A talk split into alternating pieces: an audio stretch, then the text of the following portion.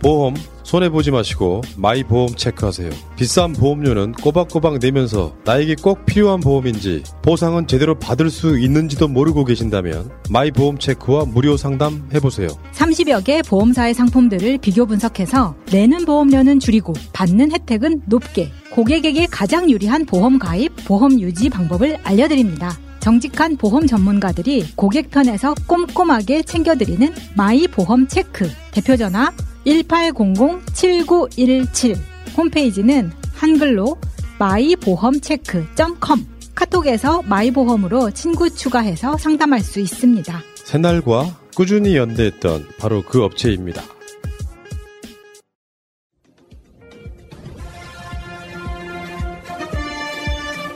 꼭 알아야 할 어제의 뉴스.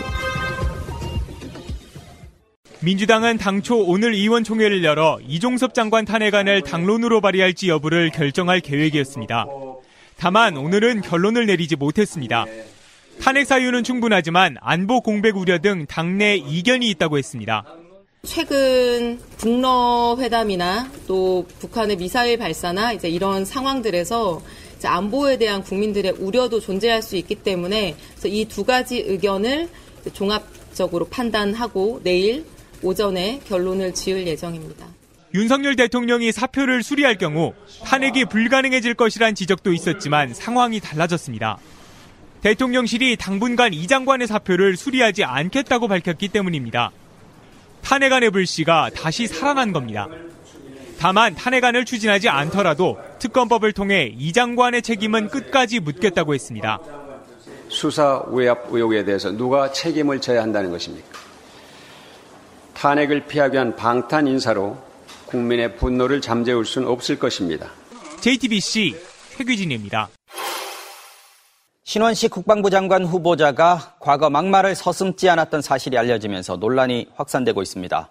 이에 더해 신 후보자는 과거 인터넷 방송에 출연해 광주 민주화 항쟁과 관련해 전두환 씨를 두둔하는가 하면 12.12 쿠데타를 나라를 구하기 위한 결정이라고 본다고 했습니다. 군 미필자가 대통령이 되는 것에 반대한다는 말을 한 사실도 확인됐습니다. 2019년 9월 신원식 국방부 장관 후보자는 한 국방 전문 유튜브 채널에 출연했습니다. 이날 방송 제목은 한국군 쿠데타 가능한가? 신 후보자는 한국에서 쿠데타가 일어날 수 없다고 단언합니다. 제2의 박정희 있다고 칩시다. 근데 그 명령을 하면 밑에 부하들이 따르나요? 그러면서 이 같은 상황이 좌파들의 공작이라고 주장합니다. 한국군은 그때부터 지휘체계를 와해시키려고 하는 좌파들의 교묘한 담론 및 공작이 우리 보수 쪽에도 머리가 세뇌당한 겁니다. 전두환의 12.12 쿠데타에 대해선 구국의 결정이라는 평가를 내놨습니다. 최근에 전두환 대통령까지 네. 뭐 사람들은 뭐 권력욕 독재자는데 12.12하고 박정희 대통령이 돌아가시는 그 공백기에 뭐 서울에 보면 일어나고 그래서 저는 그때 당시 나라 구해야 되겠다 나왔다고 봐요. 더 나아가 5.18 광주 민주화 항쟁 당시 시민들을 학살했던 전두환을 두둔하기까지 했습니다. 지금 또 광주에서 사견명 방문한 적도 없는 전 대통령을 불러서 지금 광주에서 저 망신을 주는데 헬기 사격. 지금 누구 국민 하나 보호해 준 사람이 있습니까? 하지만 국방부 장관에 지명된 뒤에 곧장 말을 바꿨습니다. 구테타는 절대 있어서도 안 되고 그에 관련된 그것은 대부분 확정 판결과 정부의 공식 입장을 100% 지지합니다. 신원식 후보자의 과거 발언이 논란이 되자 국방부도 해명해 진땀을 뺐습니다. 국방부가 갖고 있는 역사적 평가하고 배치되는 거잖아요. 그 말씀을 하실 때는 음, 국방장관 후보자는 아니셨던 것으로 알고 있고 3년 전에는 한 보수 월간지와의 인터뷰에서 군 미필자가 대통령이 되는 것에 원칙적으로 반대한다는 입장을 밝히기도 했습니다. 하지만 군 미필자인 윤석열 대통령이 그를 국방장관으로 지명하면서 그의 발언이 새롭게 주목받고 있습니다. MBC 뉴스 장희수입니다. 국민의힘 이준석 전 대표는 윤석열 정부의 최근 행보에 우려를 나타내며 이대로 가면 총선 이후 보수 절멸의 상황이 올 수 있다고 말했습니다. 이 전 대표는 평화방송 라디오와의 인터뷰에서 홍범도 장군 흉상 이전 논란과 대국민 소통 부족, 수직적인 당정 관계 등 현안을 언급하면서 이같이 주장했습니다. 저는 지금 이 윤석열 정부에서 일어나는 여러 상황을 보면서 야 왠지 이번 선거가 끝나고 나면은 보수가 절멸되는 상황도 올 수 있겠다는 생각을 해요. 국민들은 슬슬 불안한 겁니다. 이게 보수의 한계성이 온 게 아닌가라는 음. 생각을 하는 거죠. 보수가 집권하면 왜 계속 먹고 사는 문제부터 자꾸 이런 쪽으로 가느냐. 네. 이전 대표는 보통 정권이 여소야대 상황이면 의석이 부족해서 할 일을 못한다. 불쌍하지 않냐고 호소한다며 그런데 지금은 아무리 여소야대를 얘기해도 불쌍하지 않다. 하고 싶은 것 다 하고 다니는 것 같다고 지적했습니다. 그러면서 과연 국민들이 내년 총선에서 화끈하게 홍범도 장군 흉상 이전하라며 힘을 실어주겠냐며 이것이 여당이 처한 딜레마라고 말했습니다. 이 전 대표는 윤 대통령이 어느 정도의 변화를 가져오고 솔직해질 수 있다면 어쩌면 대선 때 그렸던 밑그림으로 돌아갈 수 있을지도 모른다면서도 끝까지 그렇지 않다면 자괴감이 들 것 같다고 말했습니다. 제가 만약 봤으면 이거는 제가 사람을 잘못 본 것이다. 이건 뭐 음. 5년이 돼도 절대 안 바뀌고 네. 네 계속 이제 뭐 뭐 희한한 홍범도 장군 흉상 사태 이런 걸로 정치를 하려고 한다 그러면은 아 저는 제 스스로도 굉장히 자괴감이 들 거예요 그때 가서는. 음. 근데 지금은 모르겠습니다. 지금은 그래도 아직까지는 임기 초기 때문에 예. 좀 지켜보자는 입장이었던 거겠죠. 예. 이전 대표는 당 윤리위 징계를 받은 직후인 지난해 8월에도 선거 때 개고기를 가장 잘 팔았던 사람은 저였다며 선거 도중 자괴감을 느꼈다고 언급한 바 있습니다.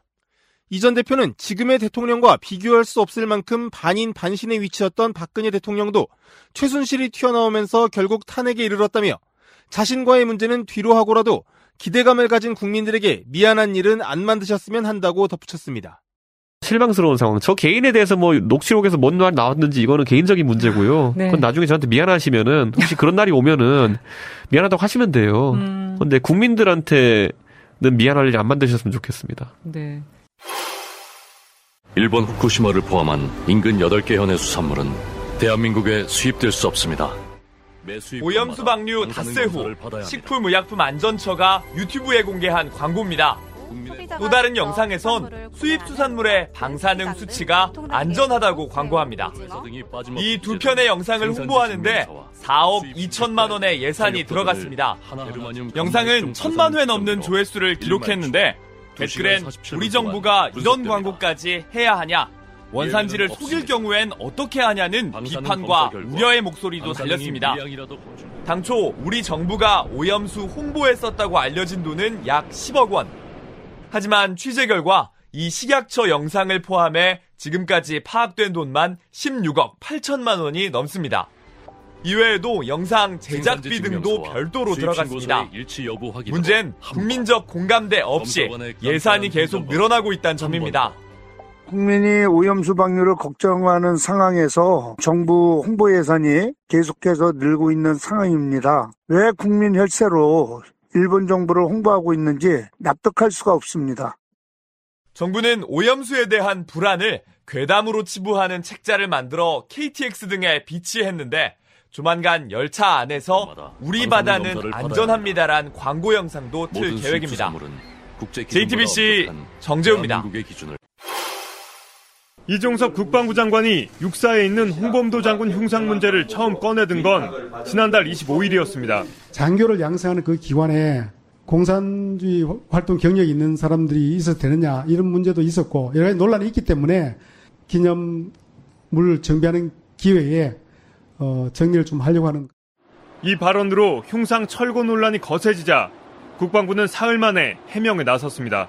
누구를 남기고 뭐 누구를 옮기고 하는 것은 육사가 지금 지난해부터 지금 검토해오고 있는 것이고 아직 음, 그것이 세부적인 방안이 결정되지는 않은 거죠. 하지만 JTBC 취재 결과 이 장관의 국회 발언 하루 전날 육사는 이미 흉상 이전 준비를 모두 마쳤던 것으로 확인됐습니다. 독립기념관에 내일 흉상을 이전하겠다고 통보까지 한 것으로 전해졌습니다. 군 관계자는 육사가 트럭을 이용해 흉상을 옮길 준비까지 마친 상황이었다고 말했습니다. 하지만 독립기념관은 사전에 전달받은 내용이 없다면서 이전을 거부했습니다. 이와 관련해 육사는 국방부를 통해 이전 계획을 미리 전달했고 보훈부와 독립기념관이 협의하는 과정에서 논의가 중단됐다고 주장했지만 보훈부는 국방부의 공식 요청이 없었다고 반박했습니다. 논란 끝에 육사는 지난달 31일 홍범도 장군의 흉상을 외부로 이전하겠다고 뒤늦게 발표했습니다. JTBC 김민관입니다. PPL 또 짧게 두 개만 하고 가겠습니다. 산삼순백입니다. 행복한 산삼송백 광고 시간입니다. 온라인 6,000개 이상의 구매 후기와 만점에 가까운 평점을 확인해 보세요. 좋을 수밖에 없는 이유가 있습니다. 첫째, 품질이 압도적입니다. 산삼의 본향 지리산에서 왔고요. 국내 유일 순 100% 산양산삼 추출액입니다. 사포닌 함량도 엄청납니다. 한 병에 무려 43mg이나 들어있거든요. 유사 상품의 경우 12mg 전후만 들어있습니다. 둘째, 고객 서비스가 남다릅니다. 고객의 요구에 no라는 말은 산삼 순백에는 존재하지 않습니다. 그래서 단 한 건의 불만 사례도 남아있지 않습니다. 셋째, 파격적인 조건으로 드립니다. 39만 원에 원 플러스 원 두 박스에 추가 증정품 침향환 10박스 지금 추석 이벤트 중이라서 산삼 시대 한 박스를 추가로 선물로 드리고 있습니다. 품질 서비스 가격이 타의 추종 불허입니다. 지금 경험해보세요. 무기력 해지기 쉬운 여름 산삼 순백으로 관리하세요. 산삼순백은 새날마켓에서 구입하실 수 있습니다. 유사품이 나들고 있으니 혼동하지 마시고 꼭 산삼순백을 확인하시고 새날마켓에서 구입하세요. 예, 뭐 저거는 여러분들이 이제 사실 분들은 거의 다 사셨다. 그리고 온갖 간증이 올라오고 있다. 이야 이거 마셔보니까 정말 좋더라. 저는 제가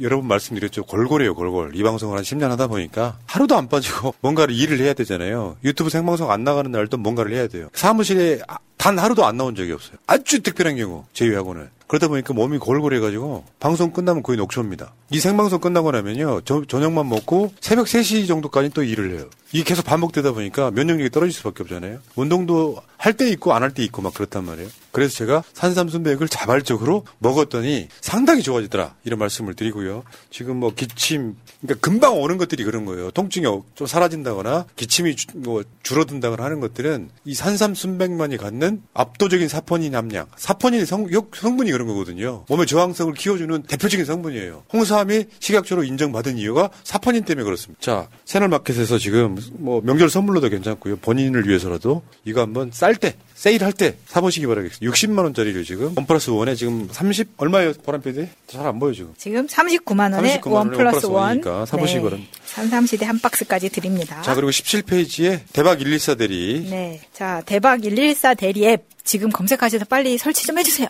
자, 20년 전통의 대박 114 대리는 전 직원 보험 가입으로 안전하며 사고 과태료 발생 시 100% 보상이 가능합니다. 또한 가격이 저렴하고 전국 어디서나 간편하게 모바일 앱으로 대리운전 호출이 가능합니다. 앱만 설치하면 즉시 만 원이 적립되고 바로 사용하실 수 있고요. 이용하실 때마다 이용 금액 10% 마일리지가 적립됩니다. 이벤트 진행 중에 있습니다. 대박 114 최초 이용하시면 스타벅스 쿠폰 한 장을 드리고요. 대리운전 이용 고객에 한해서 2명 이상을 추천하시면 사이 좋게 드시라고 스타벅스 쿠폰 두 종을 드립니다. 지금 바로 대박 114 대리를 앱스토어 또는 플레이스토어에서 다운받아 보세요. 어저께 어떤 분이 저한테 이야기해 주시더라고요. 새날에서 이거에서 바로 깔았다고. 이 앱을 바로 깔았다고. 어, 진짜 한번 설치해 보세요. 네. 정말 훌륭한 분이네요. 네. 네. 다만 저희 대표님 다만 스타벅스에서 잠재적으로 좀 바꿔주세요.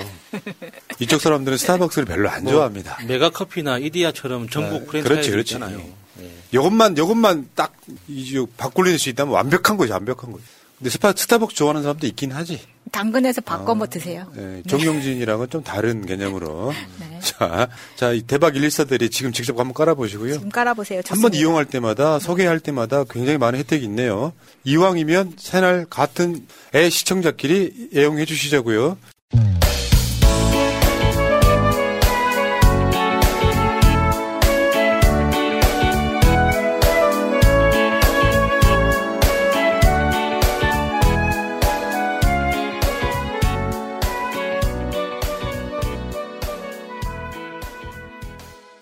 자, 재밌는 짤 시간입니다. 이재명, 이재명, 구속, 뭐, 뭐, 외친 놈들 이잖아요. 이재명처럼 살아본 적은 없을걸요? 아우, 그. 이재명을 알면 이런 이야기를 할 수밖에 없어요. 그렇죠. 이재명 대표는 어렸을 땐 너무 못 살아가지고 중학교 때 이미 공장에 들어가지 않습니까? 그래가지고요. 검정고시로 저 고등학교까지 마치고 대학교 법대를 가서 변호사가 돼요. 근데 보통 사람들 같으면 공부도 잘했다고 하니까 뭐 로펌을 들어가거나 뭐 했겠죠. 내가 살던 지역으로 다시 내려와서 쉽게 표현하면 일반적인 민중과 같이 하는 변호사를 되게 많이 해요. 시민단체도 끌고. 그래서 대선 때 그 이재명 대표랑 같이 일했던 사람들이 인터뷰를 새날에 여러 건 했지 않습니까? 실제로 이런 거예요. 건설업체 특혜 성남판 수서비리 이런 거를 주구장창 주장했던 사람이에요. 그러다가 시민단체로만은 안 되겠다 싶어가지고 시장이 됩니다.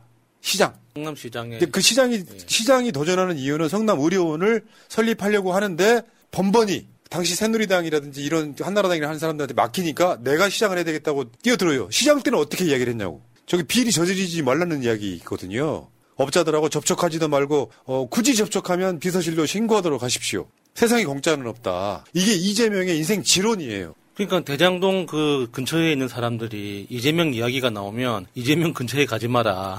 큰일 난다. 이번에 저 김만배와 그 신앙님 녹취록에도 나오지 않습니까? 이재명한테 걸리지 마라. 그래서 비리를 안 저지르려고 저 저 이대엽이 만든 호화청사 2층을 시장실로 만들어서 개방을 해놓고 CCTV 달아놨다는 거 아니에요. 그냥 간단히 설명을 해볼게. 우리나라 이직들이 수준 떨어진 이유가 그런 거예요. 내가 시에 있는 직원들한테 비리 저지르지 말라고 이야기를 하는 사람이 뒷공문위에서는 김만배한테 돈 받아요? 그러니까 그 국민의힘 의원들이 이해 못하는 부분이 그 지점이잖아요. 대장동 사업에서 그렇게 큰 돈이 오고 가는데 어떻게 한 푼도 안 받을 수가 있냐. 그럴 리가 없다. 이걸 이렇게 믿는 거 아닙니까? 그 사람들은. 그러니까 이재명 대표가 임명한 사람 중에 유동규를 제외하고는 돈 받은 적 없습니다.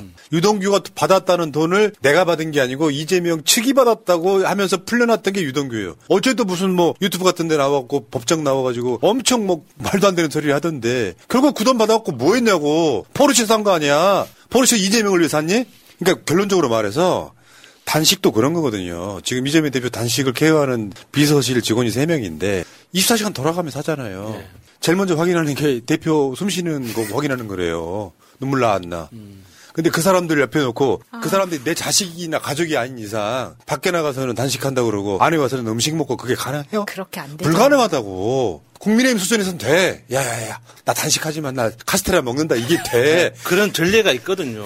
예전에 그 조원진 대, 그 의원이 무슨 당 만들어 가지고 할때 백인 뭐 다- 전체 단식 뭐 집단 단식 한 적이 있습니다. 그 100명 중에 90명이 먹다가 걸렸어요. 그러니까 그렇다고 자기 수준의 세상 보는 거죠. 맞아요. 그 이재명을 무슨 뭐 단식 어쩌고저쩌고. 근데 쉽게 표현할게요. 이재명 대표가 지금까지 1원이라도 받았다면 지금 저 자리에 있겠냐고요. 가루가 됐죠. 진작 처단됐지. 뭔 말도 안 되는 소리 하고 있어. 통장은 다 털었는데 돈 네. 받은 게 나오지 않지 않습니까? 야, 압수수색 400건은 기네스 기록이란다, 이씨. 노무현 대통령이나 조국 장관보다 더 턴 거야, 이거. 다음 짤 한번 보겠습니다. 지금 윤석열이 이재명 대표 목 지금 멱살 잡고 있는 거죠. 대북 송금 제발 했다고 해줘. 감방 요즘 좋아. 네가 먼저 들어갈 것 같은데. 네가 먼저 들어갈 것 같은데 웃긴다 진짜. 아, 요즘 진짜 새로 생긴 감옥은 거의 원룸급이라고 하더라고요. 동부구치소. 좋다고, 예. 이재명 대표가 저 쌍방울 하고 그러면 그게 천안함이냐? 김태효가 이명박 시절에 북한 사람 만나가지고 천안함 니들이 한 걸로 좀 해줘라고 돈 봉투 줬다는 거 아니야? 팩트예요. 가짜뉴스 아닙니다. 똑같아. 대북 송금 제발 했다고 해줘. 여기서 멈출 수가 없잖아. 어우 병신 저거. 아유. 다음 짤. 이거 이제 아까 말했던 정세현 장관과 이야기했던 러시아와 북한 김정은과 푸틴이 만난 건 사실상 주선자. 그러니까 그 북한에서 무슨 성명을 낼 때 윤석열 보고 인간 자체가 싫다고 막 이야기를 하지만 김정은 입장에서는 윤석열이 엄청 고마울 겁니다. 윤석열이 외교를 진짜 먹같이 해주는 바람에 지금 동북아시아에서 북한의 위상이 가장 크, 크 그렇지, 커지고 그렇지. 강력해졌어요. 심지어 미국도 지금. 러시아 만나니까 아까 말씀드린 네. 것처럼 포탄 그 무기 몇 개 좀 빌려주고 네. 지금 미사일 미국 본토까지 날아가게 생긴 거 기술 우리나라가 지금 누리호 쏜 거 있잖아요. 네. 그거 사실상 러시아 기술이에요. 그렇죠. 환장하겠네. 지금 그러니까 지금 오늘은 그 김정은이 그 푸틴을 만나고 있지만 푸틴을 만나는 김정은의 모습을 보면서 시진핑이 지금 견제를 안 할 것 같아요. 그러면은 북한은 중국하고의 어떤 그 외교력도 올라간단 말이죠. 그러면 그 북한의 외교 테이블에는 러시아, 중국이 올라와 있는데 거기에 미국이 빠져 빠지고 싶겠어요? 그렇지. 그러니까 지금 이 전 세계 강대국들을 다 동시에 상대할 수 있는 엄청난 힘을 만들어준 게 윤석열이에요. 그러니까요. 따로 만난다잖아. 북한과 미국이. 네. 그러니까 저 뭐 바이든의 행동대장인 윤석열이가 저번에 야수님 기가 막힌 비유했잖아. 음. 바이든이 시진핑 째려보는데 사실은 시진핑이 째려만 본 게 아니라 시진핑한테 약간 윙크도 한 번 했어. 네, 네. 화내는 척 할게. 그랬더니 네. 옆에 있는 모질이 하나가 형님 제가 제가 쳐다보고 있습니다 해서 가서 뺨을 때려 가서 아구탕을 날린 사건이 이건데 지금 그거잖아요. 네. 외교란 명분이잖아. 윤석열이 사실은 푸틴하고 김정은을 만나게 해줬다. 이쪽은 러시아에서 온 푸틴이라고 해. 아, 다음 절 한번 보겠습니다. 어, 지금 코로나19 금융지원 만료. 9월 2기설이잖아요, 지금 이게. 가계비 증가, 일본 오염수 방류, 국민이 지금 막, 막, 막 화를 내고 있고 막 그런데 나라 빚은 절대 안 낸다. 건전 재정이라는 대국민 사기 용어를 쓰면서 나라가 빚을 낼 수 없다라고 하면서 윤석열이가 넌 무슨 카르텔이야 이렇게 화내고 이게 무능이라고 하는 겁니다. 아니 외교 개차반으로 해도 국민이 어려울 때 빚을 내서라도 국민이 어려운 거를 좀 뭔가 국가가 같이 책임을 져야 되잖아요. 부자 감세 엄청 해가지고 재정이 부족해진 거를 마치 문재인 정부가 재정 파탄낸 것처럼 또 사기 선동을 하는 그러면서 무슨 카르텔 이야기하는 그래놓고 과학기술 관련한 예산 다 삭감해버리는 청년 예산 뭐 저 서민 예산 다 삭감해버리는 그래 놓고 밖에 나가서는 우크라이나에 3조, 4조. 아, 나 진짜, 아우, 저, 그만해. 내가 욕하면 내가 인격만 떨어지는 것 같아. 내가 동네에 소문났어. 누구 아버지. 욕 잘한다고. 욕 잘한다고, 씨. 뭐야, 이게 도대체. 다음 절 볼게요. 어. 이것도 비슷한 맥락이죠. 음. 지금 R&D 예산에 C가 종자가 말랐다는 거 아니야. R&D 예산 저렇게 깎아버리면 아까 말한 그렇죠. 것처럼 깎아버리면 우리 대한민국의 미래가 사라지는 거거든요. 근데 아까 말한 우리가 이제 아마 이분은 우리 방송 보기도 하는 것 같아요. 무능한 가장이 자기 식구들은 지금 종자가 없어가지고 막 고통에 막 헤매고 있는데 밖에 나가가지고 3조씩이나 막 툭 던져줘요. 음. 그것도 욱, 3조 욱. 자기 가족들이 막 돈 벌어가지고 열심히 막 아등바등 벌어서 곳간 채워놨더니 요거 다른 나라에 퍼주는 새끼는 저 새끼잖아 지금. 그것도 그러니까 R&D 얘기가 좀 복잡하기 때문에 단순하게 이거 이 사실 하나만 알면 됩니다. 대한민국이 R&D 예산을 책정한 이후로 줄인 건 처음입니다. 음. 그러니까 심각하다는 거지. 자, 이것도 정의가 잘 돼 있네요. 윤석열의 기똥차는 돈지랄. 2024년 예산 삭감. 어, R&D 예산 5조 2천억 원 삭감. 독도 주권 수호 예산 2억 원 삭감. 역사 왜곡 대응 예산 15억 원 삭감. 2024년 예산 증액. 우크라이나 관련 예산 4,600억 증액. 그래 플러스 3조 751억 원. 후쿠시마 오염수 대응 예산 2,100억 원 증액. 서울 양평 고속도로 설계비 123억 원. 요거는 이따가 따로 분석을 해드립니다. 이게 무슨 그러니까 탄핵시켜야 되는 거야, 쟤는. 아니, 근데 독도 예산하고 역사 왜곡 대응 예산 이거를 아예 삭감시켜 버렸다는 거는 이거는 그냥 일본에다 갖다 바치겠다는 이야기예요. 예. 다음 절 한번 보겠습니다. 혹시 드라마 무빙이라고 보세요? 아우, 재밌습니다. 니들은 이거 볼 시간이 있나 보다? 저는 시간을 쪼개서 보지요. 너무 재밌거든. 저게 천국력으로 떠오르는 거야? 예. 네. 야, 근데 현실은 그렇지 않다는 거지, 지금. 떠오르고 있는 게 과일값 등 밥상 물가, 기름값, 공공요금, 어, 올해 누적 무역 적자. 근데 요즘 진짜 추석 앞두고 저 과일 가격에 진짜 깜짝 놀랐어. 이번에 뭐 저도 그 얘기 들었거든요. 이번에 수해 때문에 음. 더그 가격이 오르는 현상도 있을 겁니다. 아니야 윤석열 때문에. 예 맞습니다. 아니야 그게 제가 아니라 잘못했네요. 나는 그보다 더 빵 터진 게 하나 있었어요. 윤석열이 국무회의 할 때 뭐라 그랬냐면요. 추석 물가 안정시키도록 하라. 예 많이. 아니, 제가 그렇게 말하면 안정이 되냐고. 성은이 망극하옵니다. 아니, 시장 경제에서 이유가 있으니까 오르는 거잖아요. 근데 그거를 네. 지시라고 단독 속보 이렇게 해가지고 윤 대통령 추석 물가 안정시키도록 하라. 야, 그런 능력이 있으면은 그게 씨, 미친. 또라이 아니야? 야, 윤석열은 얼마나 기분 좋을까? 진짜, 그러니까 그냥 말만 말... 하면 되냐. 내가 말만 하면 돼. 그렇게 그러니까, 하도록 하라. 그러니까 수준 떨어지는 일찍들은 그런 거 아니에요. 야 윤석열 대통령이 물가 안정시키라고 했대. 라면 값이 50원이 내렸어.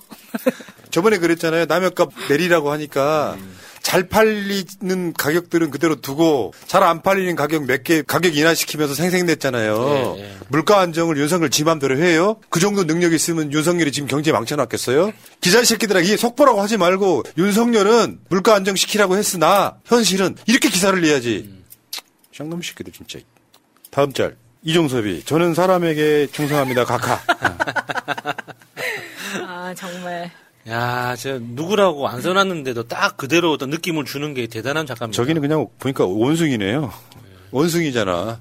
다음 절 볼게요. 똑같이 맥락은 이거 재밌어. 꼬리자리기인데 안보 공백만큼은 막기 위해 먼저 사의를 표명하지 않으면 정부에 엄청난 부담이 되지 않겠는가 이종섭. 근데 알고 봤더니 꼬리를 제대로 자른 거예요. 근데 그 꼬리가 양복 바지를 뚫고 나왔네요. 그러니까요. 야, 대단하다.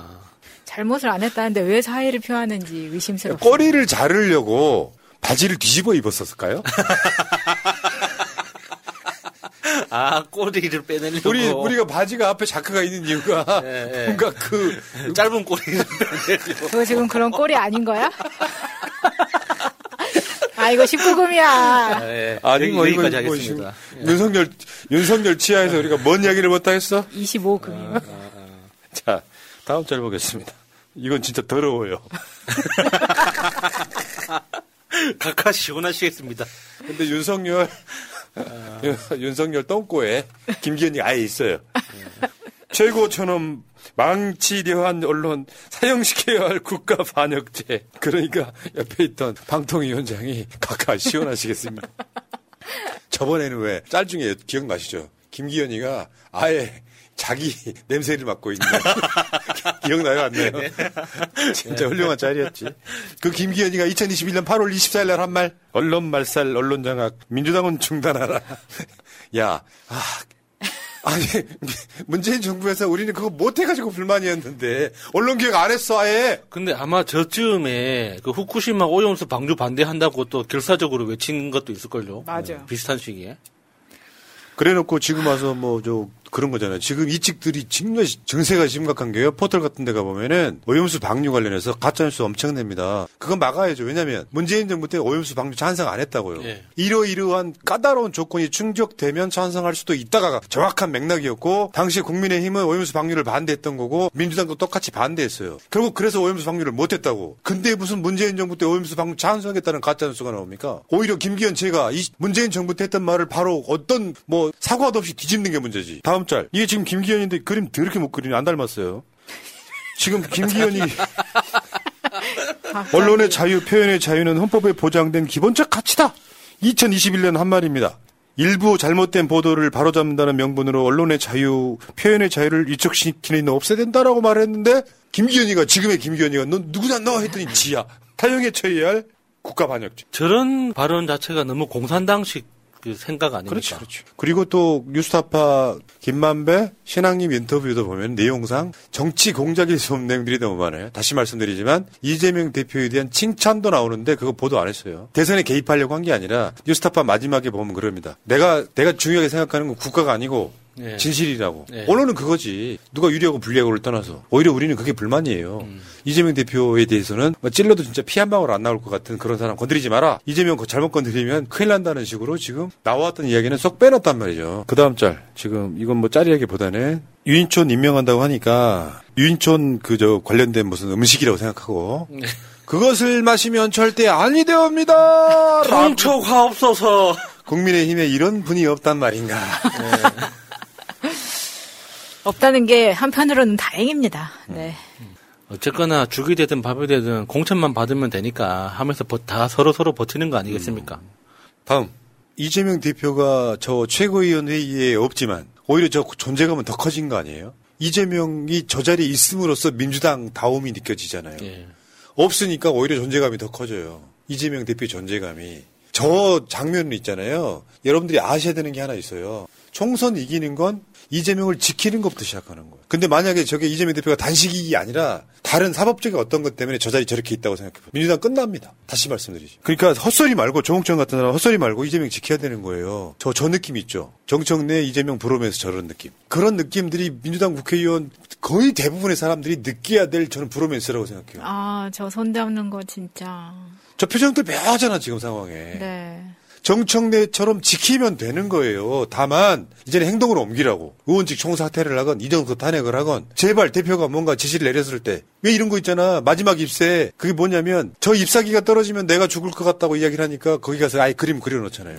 최소한 마지막 입세 그림이라도 그리는 신용이라도 될, 될 거 아니야. 목숨 걸고 있는 사람한테 여기까지 하겠습니다. 김건희 구속시키고 와야 되니까 여기까지. 지희야, 요즘 우리 부모님 근 감소증이 걱정이야. 나이 들수록 근육 관리가 중요하다는데. 중요하죠. 근육이 줄어드는 게 각종 노인성 질환의 원인이니까요. 그래서 단백질 섭취가 중요해요. 근데 단백질 챙겨 먹기 귀찮잖아. 그럼 코어 류신을 선물해 보세요. 코어 류신? 코어 류신은 근육 합성의 핵심 성분인 류신과 프리미엄 단백질을 먹기 편하게 배합한 건강식품이에요. 하루 두 알이면 충분하네. 나도 운동할 때 먹어야겠다. 맞아요. 근육 관리는 지금부터 해야 돼요. 정기 배송 신청하면 2 플러스 1 할인 혜택 있네. 지금 바로 코어 류신을 검색해 보세요. 오랜만에 김건희 구속도로 한번 나왔습니다. 왜냐하면 이게 자잘한 것들이 나오는데 다른 이슈에 밀려요. 이 사건이 다른 이슈에 밀려요. 그래서 우리가 두 시간 안에 다뤄야 되는 이슈가 보통 여섯 일곱 개 되거든요. 그 이슈에 못 넣는 거야. 근데 오랜만에 한번 다뤄볼게요. 첫 번째, 여러분들 기억하시겠지만 공흥지구라는 게 있어요. 공흥지구는 최은순이 농지와 산, 산 등을 사. 그래가지고 그 용도 변경, 소위 형질 변경을 해서 아파트를 지은 사건이에요. 그것도 원래 계획되어 있던 LH 건설 계획을 무산시키고 그 사업 계획을 땡겨가지고 자기가 아파트를 지은 거죠. 그러니까 이게 하도 이슈에 밀려가지고 저런 보도가 이슈가 안 될 정도 상황까지 와버린 거예요. 그러니까 이, 이 맥락을 잘 모르시는 분들한테 설명을 드리면 김건희의 아버지가 양평군에 근무했던 사람이에요. 그러니까 김건희 아버지가 양평군에 근무할 때 같이 근무했던 사람들의 인맥이 아직도 남아 있는 거예요. 그래서 농사 지어야 될 땅을 사가지고 군수가 형질 변경해줘서 공흥지구에서 돈을 벌었는데 문제는 개발 부담금이 문제였었죠. 예. 그러니까 양평군 역사상 개발 부담금 영원은 최초의 사건이라잖아요. 100억 원 정도를 벌었는데 개발 부담금 영원 인 사건이란 말이에요. 이 사건 때문에 양평군 공무원하고 김건희 오빠 ESI인데 김건희 오빠가 재판을 받고 있어요. 근데 다 불구속이에요. 불구속 상태로 재판을 받고 있다고. 그런데 검찰이 이 공흥지구 특혜를 공무원을 뭐 별도 기소하고 막 그랬다는데요. 뭐냐면 내용에 김건희 오빠랑 공모를 해서가 아니고 양평군 공무원들이 단독 범행했다고 지금 재판을 몰아가고 있다는 거예요. 아, 그러니까 그 최은순 그 일가에 대해서 특혜를 준 게, 그러니까 어떤 누구들을 눈치를 본 게 아니라 자발적으로. 저 헤드라인 좀 어렵긴 한데 공무원을 별도 기소했다는 건 김건희 오빠랑 같은 사건으로 묶어야 되잖아요. 공범으로 봐야 되잖아. 네. 이 사람들 세 명 지금 다 공무원만. 공무원들만 별도 기소했는데 이 사람들 지금 공- 양평군청에서 버젓이 승진해서 근무하고 있어요. 근데 저건 뭔가 판사들을 무시하는 듯한 그런 내용인 것 같은데요. 그러면 판사들은 저 기소장을 믿으라는 거 아닙니까? 공무원들이 어떤 범행 동기가 있었길래 저런 불법 행위를 스스로 저질러 가지고 최은순 일가한테 경제적 이익을 몰아줬다. 왜? 어떤 대가도 없이 어떤 압력도 없이 그냥 자발적으로 그렇게 했다고? 너무 그냥 이뻐 보여서? 그러니까 이거는 한겨레 단독인데요. 비슷한 시기에 뭐가 나왔었냐면 KBS 단독이 나와요. 근데 저는 KBS 단독은 자세히 보면 페이크예요, 페이크. 그러니까 김건희 오빠가 윤석열 처남이 그림판으로 문서를 위조해서 개발 부담금을 낮췄다라고 이야기하는 건데 이건 이 사건의 재판에서 지금 공무원들하고 윤석열 처남을 따로 재판을 하고 있는 상태에서 공범을 떼어낸 상태에서 내용을 봤더니 그림판으로 문서 위조해갖고 개발 부담 말- 말하자면 그림판에다가 그 저 도장 위조한 거를 갖다 붙이는 방식으로 했다더라 이런 이야기인데 지금 공무원들이 처벌을 가볍게 받잖아요. 그러면 사실은 윤석열 처남은 별게 없는 사건이에요. 그러니까 KBS가 낸 단독은 사실 큰 의미는 없어 보이더라고. 그 그림판으로 저 문서를 위조했다는 것 자체도 사실 그 사실성이 너무 떨어지죠. 저 그림판이 뭐 다룰 수 있는 뭐 그 그래픽 능력이라는 게 뻔한데 그걸 가지고 공무원들이 그 그림에 속아가지고 그대로 업무를 진행했다고? 결국에는 그 업무를 진행하게 된 계기도 공무원이 알아서 자발적으로 범행을 저질렀던 거고. 그러니까는 그 저기 오빠 김건희의 오빠는 그 공무원이 자발적으로 저지르는 범행에 부가적으로 따라준 것뿐이다. 이 정도로 끝난 그렇죠. 이제 그런 식으로. 몰아간다는 거지. 근데 보면 ESIND 위법 연루 가능성을 아예 배제해 버리는 거예요. 관계 없다. 아예 배제를 하면서 양쪽 다 구하기에 들어간 측면이 있어 보이고요. 그리고 더 재밌는 건 이 사건 연루에 재판받고 있는 양평군 공무원 3명 현재 전원 승진했습니다. 그 중에 한 명 있잖아. 저번 저, 저, 저, 나와가지고 지금도 고속도로 관련해서 브리핑하는 놈. 아, 이름도 생각 안 난다. 하, 하도 하찮아가지고. 그 저거 너무 신기한 거죠. 그러니까 사건에 연루돼 가지고 기소됐거나 수사를 받았던 공무원이 승진까지 한다는 거. 보통 우리가 만나는 공무원들은 뭐 국가 그뭐 국민신문고에 뭐 올릴 거야, 뭐 대통령 뭐 청와대 게시판에 올릴 거야 그 한마디만 해도 다시 한번 돌아보고 무슨 일인지 대묻고 이렇게 하는데 그때 그 공무원은 그 사람만 원 포인트로 콕 집어서 됐기 때문에 더욱 눈에 띄었었죠. 안철영, 안철영, 안철영 국장. 자, 다시 한번 봅시다. 아까도 말씀드렸지만 법을 여러분들이 이 사건 때문에 알게 된 거잖아요. 누군가가 땅에 형질 변경을 해서 농지를 아파트로 지어서 얘네들은 분양사 시행사가 똑같이 ESIND가 한 사건이에요. 근데 공무원들이 양평군에서 그걸 다 봐줘버려요. 근데 결국에는 자연을 해치고 아파트 하나 들어서잖아요. 그럼 피해 보는 사람이 있어요. 어저께 미장원 가서 그 이야기를 하나 들었어요. 음. 내가 살고 있는 곳이 그 미장원 원장님이 엄마가 살고 있는 동네예요. 공흥지구에 아파트가 들어서고 나서 말하자면 view를 다 가려버렸다는 거예요. 그러저러한 이유로 개발 부담금이라는 걸 내서 그만큼 자기 이익 중에 일부를 내서 군에다가 이걸 내면 군 자체는 또 다른 방식으로 거기를 피해보는 사람들한테 뭘 해준다가 하는 그런 방식인 거잖아요. 예. 영원을 만들었어요, 끝까지.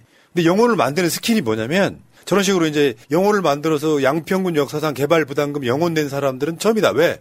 뭐냐면 개발, 그러니까 쉽게 표현해 뭐냐면 이 아파트를 분양했는데 내가 얻은 이익이 사실상 없다. 여러분들 그 저 뭐 사업자이신 분들 세금 내려고 할 때 경비로 들어간 비용들이 너무 많아가지고 내가 본 이득이 없으면 세금 영원이잖아요. 네. 똑같은 맥락이거든요. 결국에는 개발 부담금 영원이 되기까지 과정이 이제 들어 있는 거고 결국에는 그 스킬 중에 하나가 그런 거예요. 비용을 부풀리기 시작하는 거예요. 뭐뭐뭐뭐 하는데 비용이 많이 들어가서 다 들어갔기 때문에 사실상 우리가 번 돈이 없어. 그러니까 영원이야. 조작이었다는 거고 그 조작하는 과정에 윤석열 처남 김건희 오빠가 그림판으로 직인이 조였다 이런 얘기예요. 거기다가 그 안철영 그, 그 국장이 승진하게 된 계기가 원래 완공 시점 계획된 완공 시점까지 완공이 안 돼가지고 그 완공이 안 된 상태에서 그 공사장이 계속 유지되고 있었는데 그거를 임의로 그 완공 시점을 연장해 준 것 때문에 문제가 됐었잖아요. 그러니까 그게 그거 굉장히 놀라운 스킬 스킬이더라고요. 그러니까 원래 그 개발 예정이 없던 땅이었기 때문에 거기는 하수 처리 대상 지역이 아니었던 거예요. 그러니까 그 아파트 개발 허가를 내줄 때 그러면 아파트의 자체적인 하수 처리장을 만들어라 해서 그거를 오케이 하고 개발을 시작했는데 막상 만들려니까 돈이 아까운 거야. 아, 그렇지, 그렇지. 그래 그래 가지고 그 하수 처리장만 빼고 다 완공해 놓은 그 다음에 이그 버틴 거지. 그러니까 그 버틴 그 시간 동안 뭘 했냐. 하수 처리장 그 구역에 포함되도록 그 로비를 한 거예요. 그래서 결국에는 그 하수 처리장 영역에 들어오도록 된 다음에 그 그러니까 완공 시기를 연장시키고 공사를 마무리 지은 거. 그러니까 원래 그 최은순이 썼어야 될 돈을 수십억의 돈을 아껴준 거예요. 그러니까 이재명 대표 대장동 등 배임이라고 하잖아요. 똑같은 방식이면 양평군의 배임인 거지. 그렇죠. 굳이 말하자면. 네. 재밌는 게 이제 윤석열 처남을 검찰이 구해주기로 들어갔다는 건 뭐냐면 재판에 일단 기소를 하면 뭐 대단한 건가 보다 하지만 사실상 재판에서 무죄 나오게끔 기소를 하는 거예요. 있잖아. 판사 욕하는 경우 많잖아요. 예. 저 사람 분명히 죄진 게 맞는데 판사가 무죄 내리잖아요. 대개의 경우는 판사가 매수돼서가 아니라 검사가 기소를 일부러 엉성하게 하는 거예요. 음. 대표적인 게 이거야. 김건희 오빠한테 그 아까 그 그림판 등으로 조작했다라고 하는 거를 이제 위계 거짓말로 공무집행 방해했다. 양평군의 업무를 방해했다. 이걸로 혐의는 네, 적용이 돼 있어. 네. 근데 실제로 부풀린 비용 규모 등이 특정이 안 돼 있어요. 그러면 혐의는 있는데 증거가 없는 거예요. 그러면 김건희 오빠는 무죄가 나오겠죠. 이런 방식으로 지금 김건희 오빠 구하기를 하고 있다는 거야. 그러니까 공소장을 보면 그러니까 검사의 어떤 의도가 보인다고 하잖아요. 그러니까 기소를 안 할 수 없는 사회적으로 많이 알려진 사건들 같은 경우에는 결과적으로 기소를 안 할 수가 없기 때문에 기소는 하지만 사실 공소장을 보면 이거는 무죄 또는 최소한 선고 유예가 나올 수밖에 없는 정도로 굉장히 엉성한 공소장을 써서 추진을 한다 그렇게 이야기를 그렇죠. 그러니까 윤석열 전환 반죽이 들어갔다. 예. 야, 그 과정이 있었는데도 윤석열 장모는 법정 구속되는 거 보면 윤석열 뜻대로 안 되는 것도 있을 거예요. 한번 그렇죠. 보세요. 자, 하나 더. 이번에 그저 저 고속도로 관련해서 하나 드러난 게 하나 있었죠. 영유업체가요. 지금 고속도로 종점 변경한 사건이 뭡니까? 국토부 이야기는 영유업체가 고속도로 종점을 변경하면 좋겠다라고 제안을 먼저 했다는 거잖아요. 근데 거짓말인 게 드러난 거예요. 경제성 분석도 안 해. 경제성 분석이 안 됐는데 영역업체가 국토부한테 고속도로 변경을 제한하는 게 있을 수 있는 일이에요. 음. 아무것도 안 해봤어. 거기 작동했을 수 있는 거는 야 영역업체 니들이 좀 변경 제한 좀 해줘봐. 그럼 그걸로 우리가 추진할게. 우리가 생각했던 딱 그대로 아닙니까? 그렇죠. 그러니까 그런 식으로 카르텔처럼 작동할 수밖에 없는 게 그 용역업체라고는 하지만 그 용역업체에 근무하고 있는 사람들의 인적 구성을 보면 전부 다 뭐 국토부 출신, 도로공사 출신, 관련된 뭐 그 건설 그 관련 출신 다 이런 사람들이 퇴직 후에 그 회사에 들어가 가지고 일을 하고 있더라고요. 그러니까 사실 이 일은 국토부와 그 그러니까 용역업체라는 게 사실 다른 두 두 개의 그 존재가 아니라 그냥 거의 한 몸처럼 움직였다 봐도 될 수 있는 거죠. 음. 지금 보면 조섭 의원 이야기도 그런 건데 경제성 평가를 2차 용역 과제로 넘겨버렸다는 거야. 답은 정해놓고 저거 불법이거든요. 저렇게 하면 안 돼요. 근데 불법을 횡행하고 있는 거예요 지금. 편입, 편익 분석이 나오지 않은 상태에서 고속도로에 노선을 변경시켜 버린 꼴이 되는 거예요. 불법을 저지르고 있다는 거죠. 음. 경제성 분석도 안 했는데 영역업체로 하여금 고속도로 종점을 변경하게 만드는 거를 사실상 지시한 느낌? 이런 느낌이 있고요. 그러니까 야, 왜 이거 경제성 분석도 안 했는데 그러냐고 하니까 국토부가 답이 뭐냐면 구두 협의했다? 뭐 이런 이야기가 또 나오는 거예요. 아니 구두 협의가 법적 효력이 있어요? 구두로 협의한 게? 그러니까 그 자체가 불, 법을 저질렀다고 고백하는 거나 마찬가지죠. 그렇지. 보세요. 여기 뒤에 보면은 각호의 사례가 발생하지 않도록 유의해야 된다. 문서를 보완하지 않으면 효력이 없다. 시행하지 않고 구두로 하는 행위 다 불법이다라고 나와 있잖아요. 아니, 보통 정부 지원 사업을 하다 보면 50만 원짜리 항목도 그 쓰는 항목이 달라지면 이거를 변경한다는 공문을 보내고 변경해도 된다는 허락하는 공문을 받아야지 그렇죠. 50만 원을 쓸 수가 있어요. 만약에 그 공문 그 교환 없이 그냥 독자적으로 쓰고 사후 보고 하잖아요. 50만 원 환수해 갑니다. 아니 그리고 이런 이야기를 국토부에서 나온다는 게 진짜 웃깁니다. 원희룡이 사법고시 1등 해가지고 들어갔다고 자랑친 음. 사람인데 아니 법적 효력이 뻔히 없다는 구두협의 이거 몰라서 지금 이렇게 할까요? 저는 이거 알면서도 이렇게 거짓말을 뻔뻔하게 하고 있는 국토부도 동, 네. 공범입니다. 다음에 보고 드렸던 게 우리가 한번 그때도 언급해드린 적은 있는데 전면 백지화라고 했잖아요. 전면 백지화 왜 입장이 바뀐 적이 없어요. 윤석 원희룡이가 뭐라 그랬어? 하시려면 다음 정권에서 하십시오. 그래놓고 그 기자회견장 나오면서 그 미친 짓 하나 했잖아요. 이재명 대표 한판 붙읍시다 했잖아. 아유 정말. 전면 백지화라고 했는데 예산이 지금 설계비만 123억 책정이 됐다는 거 음. 사람들이 엄청 놀랬잖아요. 음. 그러니까 아까 우리가 그 예산 감소 뭐 이렇게 봤을 때 예산이 늘어난 것 중에 하나가 이거였었거든요. 아니 양평 고속도로 백지화 했는데 니네 123억을 왜 띵겨 먹는 건데? 이거 굉장히 많은 국민들이 지금 세세하게 살펴보고 있다는 얘기입니다. 그러니까 간단히 말하면 형식적으로 정치적 워딩은 백지화라고 해서 민주당이 음모론 제기해서 백지화 한다라고 해놓고 안 할 수가 없는 거예요. 그래서 이번에 내년 예산안에 양평 고속도로 123명이 잡혔다는 거잖아요, 지금. 근데 요거는 이소영 의원의 이야기에 의하면 뭐 제가 단독으로 취재한 게 아니기 때문에 이 고속도로 정점 변경은 윤석열 김건희의 핵심 사업인 겁니다. 들켜서 망정이지. 이소영에 의하면 뭐냐면 지금 현재 양평 군수하다가 국회의원직 날아간 놈 하나 있죠. 네, 김선교. 김선교. 김선교가 양평 군수 선거를 나왔을 때 2010년에 도지사에서 나왔던 게 김문수라는 거예요. 근데 김선교의 공약이 김건희의 땅 쪽으로 고속도로를 내는 거였어요. 양 군수 안에서 힘들잖아요. 그러니까 도지사 공약을 일단 밀어 넣어요. 그때는 거기에 선산만 있던 상황이에요. 그런데 지방선거 들어가서 김성규하고 김문수 공약이 실제로 나오니까 그 당선되니까 당선되니까 네. 3개월 만에 선산 주변에 땅을, 땅을 왕창 사기 네. 시작해요. 이거를 원희룡이가 국토부 저, 저 국회에 나와가지고 그 땅 쓸모없는 땅이다. 그 이제 지목 뭐 저 저 뭐뭐그 뭐, 어, 그 이야기 나왔었잖아요. 네. 우리가 말한 필지라는 게 그때 그때 사 모은 게 필지가 여러 개가 되는 거거든요. 음. 한꺼번에 사면 그, 그렇지 않은데 상황이 그런 거예요. 그러니까 일단 공무원들 또는 정치 권력에 줄을 대가지고 뭔가 아주 무자비하게 돈을 버는데 익숙한 사람이에요. 양평 군수 나고 이 사람이 도지사가 이제 군수가 되면 나도 부자가 될 수 있다라고 하는 것이 일상화돼 있는. 음. 그러니까 이거는 무조건 이거를 진행을 해야 돼요. 내년에 이 예산이 안 잡혀 있으면 안 되잖아. 그래서 살짝 끼워 넣었어.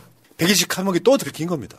그, 거기다가 또 좀 이상한 게, 그 설계비 123억이 지금, 그러니까 표면적으로 오고 가는 공문들은 원안 있잖아요. 원래 두물머리 쪽으로 났던 그 원안대로 그 진행할 것처럼 그러니까 그 서류가 오고 가고 있는데 실무선에서는 변경한 대로 가고 있다는 거예요. 그러니까 용역하고 이렇게 그 정, 검토하고 그러니까 지금 계속 추진하는 내용, 실제 내용은 그러니까 이게 둘 중에 어떤 게 사실인지 아직 확실하지 않은 게 제일 의심스럽고 그리고 우리가 이 양평 고속도로 건에 대해서 절대 잊으면 안 되는 게 윤석열 대통령은 이 건에 대해서 어떤 입장인지를 계속 끊임없이 물어봐야 됩니다. 네. 이게 왜 아직까지 대통령실에서는 말을 안 합니까? 이 양평 고속도로 어떻게 해결할 건지 그리고 만약에 변경한 대로 가, 게 돼서 김건희 일가가 엄청나게 큰 경제적 수익을 올리게 된다면은 그것에 대해서는 국민들한테 어떻게 설명할 건지 계속 물어봐야죠. 네. 결국에는 도둑질 들키자 큰 소리 치면서 백지화 해놓고 몰래 사업을 진행하고 있는 거예요. 대통령 직에 있을 때 고속도로 종점 반드시 내고야 한다. 저 123억이 원한대로 추진하려고 저 예산 만들어 놨겠어요? 원한대로 추진하려고? 아, 야, 생각해보니까 종점을 김건희 땅으로 내는 건 너무 잘못된 행위야. 그래서 원한대로 할 거야? 123억 책정했겠냐고요. 얼마나 부도덕한 짓반이니까. 윤석 탄핵 사유 중에 하나예요. 윤석열 탄핵 사유 중에. 음. 고속도로 종점을 바꾸는 힘. 사익축. 참, 에, 정말 아이고. 유재욱 님이 좋은 의견 하나 내주셨어요. 네? 우크라이나 지원금 양평 땅 팔아서 지원해라. 훌륭하신 의견입니다. 그거는 택도 없을 텐데요. 몇 조 나오진 않죠. 여기까지 하겠습니다. 자. 잊지 않으셨죠? 하트를 꼭 눌러주세요. 오늘도 감사합니다. 후쿠시마 수산물 등 이야기 한번 해볼게요. 일단 며칠 전에 뉴스 중에 일본산 수산물이 아닌 척 인천서 원산지 표시 위반 뭐 적발됐다 아홉 곳 적발되고 있잖아요. 그럼 저는 이런 뉴스를 낼 때 이러면 한국 수산물 수비가 줄어들겠구나라는 생각에 사실 이게 크게 말하기는 좀 어렵습니다만 저거는 어떤 의도에서 나온 보도냐면 우리 인천은 우리 정부는 확실하게 단속하고 있으니까 괜찮아라고 하는 의도에서 나온 거죠. 저 보도가 예. 아니 그렇게 말을 해 예. 솔직하게 이야기하겠다라고 이야기를 해요. 나쁘진 않죠. 근데 이 문, 그러니까 윤석열 정부 2차원에서 저게 지켜지겠냐는 거예요. 여기다가 저기 수산물, 그러니까 온산지비를 저런 식으로 이렇게 속이는 것 자체가, 그러니까 그 파는 사람도 불안감을 안고 있다는 뜻이잖아요. 그렇죠. 음. 그러니까 그거는 지금 그 국민들이 일본산 수산물에 대해서 불안감을 갖고 있는 것 자체가 괴담이 아니라는 거예요. 그러니까 수산업에 종사하는 사람들조차도 그 공포심에 저런 저런 속임수를 쓴다는 건데 그게 어떻게 괴담이 됩니까? 음. 아 근데 어, 오염수를 방류하고 나서 제일 많이 수입해 가던 중국이 수산물 수입을 전면 금지하잖아요. 그러면 일본이 그 수산물을 썩히겠습니까? 그래서 지금 나오고 있는 이야기가 한국의 수출을 확대하겠다. 이거 하나 더 있어 이따가 이야기 나오겠지만 그 수산물이 나오면 썩히지 않는다고요. 어떤 방식으로든지 팔아먹어. 한국 등에 더 수출을 할, 하는 방법. 두 번째는 그 수산물을 바로 수출하지 않고 가공으로 만들어 파는 방법. 그렇죠. 둘 다 허점이 너무 심하다는 것이 핵심인 겁니다. 그러니까 대표적인 방법이 이런 게 있죠. 후쿠시마에서 생선을 잡아가지고 오사카 공장으로 보내서 거기에서 통조림을 만들어서 수출하면 그거는 오사카 산. 제품입니까? 어. 오사 예, 후쿠시마산입니까? 오사카산입니까? 오, 오사카산이 되는 어. 거잖아요. 그런 방식으로 하는 게 제일 많죠. 당연히 이건 풍선 효과 같은 거예요. 네. 그게 없어지는 것 같지만 여기서 누르면 저쪽이 튀어나오고 저쪽을 누르면 이쪽이 튀어나오는 거하고 똑같은 방식이거든요. 윤석열 정권이 이거를 할 수 있겠냐고. 일단은 국내 수산물 방사능 일일 검사라는 걸 합니다. 근데 거기에 모두 방사능 검출 안 됐다라고만 주장을 해요. 오히려 저런 것들이 윤석열 정권에 대한 신뢰를 더 떨어뜨리는 거예요. 정말 하나도 발견이 안 됐다는 것 자체가 너무 이상하잖아요. 말이 안 되잖아. 뭐 다른 변명들 때는 뭐 바나나에서도 뭐 방사능이 나온다, 커피에서도 나온다 하면서 왜 걱정하고 있는 그 후쿠시마 산에서는 아무것도 안 나와요. 더 이상하지. 아니 요즘 수서 해양수산부나 아니면 식약처에서 계속해서 이런 사이트에 오늘의 방사능 1일 검사 결과를 계속 올리고 있습니다. 그런데 볼 필요가 없는 게 검사 수하고 결과가 모두 일치하고 항상 불검출에 검사 나온 게 부적합이 0건이라고 다 그렇게 나와 있어요. 정말 그렇게 청정했으면 좋겠는데 왜 인천에서는 갑자기 표산 원산지 표시 위반이 나왔을까? 저게 인천뿐만 아니라 전국의 수산물 팔고 있는 모든 사람들이 피해를 보는 거죠. 저렇게 한다는 것 자체가. 그러니까 저거 어떻게 보면 일본 입장에서 당연한 거예요. 욕할 것도 없어. 안 팔리는 물건을 한국에 수출 확대할 수밖에 없잖아요. 한국 정권 자체가 일본한테 워낙 우호적이고 대통령실 예산까지 들여서 일본 오염수 방류는 안전하다고 홍보한 나라인데 당연한 거예요. 사실 전 세계에서 미국 포함해서 그러니까 일본한테 적극적으로 협조하는 나라. 그리고 굉장히 우호적인 메시지. 일본이 부도덕한 일을 하더라도 용인해주는 나라는 대한민국 말고는 없어요. 예. 유일하게 대한민국 뿐이에요. 그러니까 정말 일본은 지금 대한민국 없으면 엄청 외로워지는 거예요. 참, 그러니까 한번 봅시다. 표로 한번 볼게요. 한국 수입 일본 수출 수산물 국가별 비중. 한국이 수입하는 수산물 비중이 러시아, 중국, 베트남, 노르웨이, 미국, 페루, 일본, 칠레, 태국, 캐나다. 근데 저 뭐야 저기 후쿠시마에 방사능 저 원전 폭발이 있기 전에는 훨씬 더 높았어요 이게. 근데 이제 후쿠시마 주변에 8개 현 뭐 이렇게 수입을 네, 못하게 하고 그러면서 저렇게 돼 있단 말이에요. 그럼 저, 저 비중이 늘어나겠죠? 일본 수산물의 수출 비중, 중국, 홍콩, 미국, 대만, 한국, 배, 태국, 베트남 이런 수준이란 말이에요. 근데 1, 2위인 중국, 홍콩이 전면 수입 금지를 걸었어요. 그리고 미국도 수산물 사실 수출, 줄였죠. 네, 줄였고 대만도 지금 안 받겠다고 했기 때문에 한국 1위가 될날 보지 않았어 지금. 그러면 해외 팔로 개척하겠다는 기시다의 이야기는 이거 다 한국에 몰빵해야 된다. 니네 아가리 벌려. 지금 이거예요. 그렇죠. 어우, 표현이 왜 이렇게 거치세요? 저 오늘 입을- 굉장히 화가 납니다. 입을 크게 벌려주세요.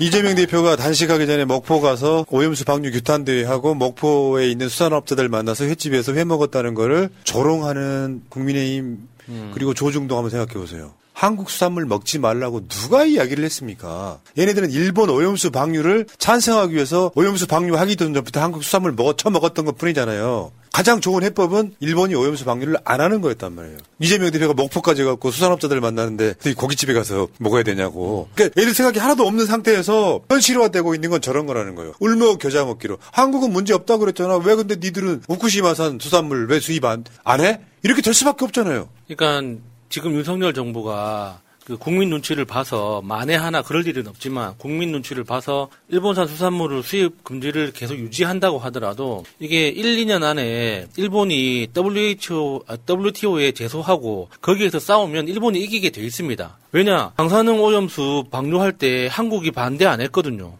만약에 방사능 오염수를 반대하고 싶었다면 그 국제해양 그 재판소에 바로 제소만 하면 됩니다. 즉, 그 제소하면은 재판소에서 이게 그러니까 판결이 날 때까지만이라도 그 방류는 막을 수 있거든요. 왜냐면은 전 세계에서 유일하게 대한민국이 일본하고 가장 가까운 인접국이기 때문에 그 재판에 제소할 수 있는 권리, 법적 권리를 가지고 있단 말이에요. 그치. 근데 그 권리를 우리가 스스로 포기했지 않습니까? 그거는 WTO에 가서 그 재판을, 그러니까 심판을 하더라도 우리가 이길 가능성을 스스로 포기했다는 뜻하고 마찬가지예요. 그러니까 결국에, 결과적으로는 일본은, 그러니까 밀어 넣을 수가 있는 거예요. 우리가 동의하지 않더라도 국제법상 국제적 국제법을 활용해서 우리 입에다가 그냥 밀어 넣을 수 있는 상황이 만들어진 거거든요. 그런 거예요. 그러니까 지금 단순하게 오염수 방류를 대통령실 예산 들여서 홍보하는 걸로 끝나는 게 아니라 야 니들 괜찮다고 했잖아. 왜 수입 안 해? 그러니까 말하자면 이런 거지. 간돈 봤더니 제일 모자란 애가 하나 있는 거예요. 이 새끼 속여 먹으면 되겠다. 이까지 왔는데 안 부끄러워? 지금도 2020년 일본산 수산물 수입 현황 전혀 안 하는 거지만 그런 얘기 있잖아요. 주위에서 볼 수 있는 가리비는 거의 대부분 일본 일본산이다 이렇게. 멍게도 대부분 일본산이에요. 저거 보니까 정말 그렇더라고요. 깜짝 놀랐습니다. 가리비를 먹지 말라는 이야기는 아닌데요. 한번 생각 한번 해보실래요? 여러분들 주위에 아는 식당 한번 가보세요. 그 아는 식당에서 그 식재료가 들어오잖아요. 근데 그 식당에 가면 원산지 표시하게 돼 있잖아, 원래. 네, 뭐 네, 쌀, 고춧가루, 뭐 배추 이렇게. 네. 주방에서 포대가리 하면 누가 하냐고요. 예를 들어서 내가 국산만 쓰는 것처럼 이야기를 해요. 주방에 들어가서 포대가리 가끔씩 단속 나올 때나 그거 뭐 막 쓰레기통 뒤지고 하니까 일본산인데 중국산이라 나오잖아요. 예. 원래 양심적으로 할 수밖에 없는 거지. 근데 내가 전에 말씀드렸죠. 수산물 수입, 저기, 저 수산물, 저, 저 소비 확대 이야기 하잖아요. 급식을 집어넣으려고 하는데 국산으로 집어넣으면 가격이 뻥 뛰어요. 그러니까 수입산을 쓸 수밖에 없는 거예요.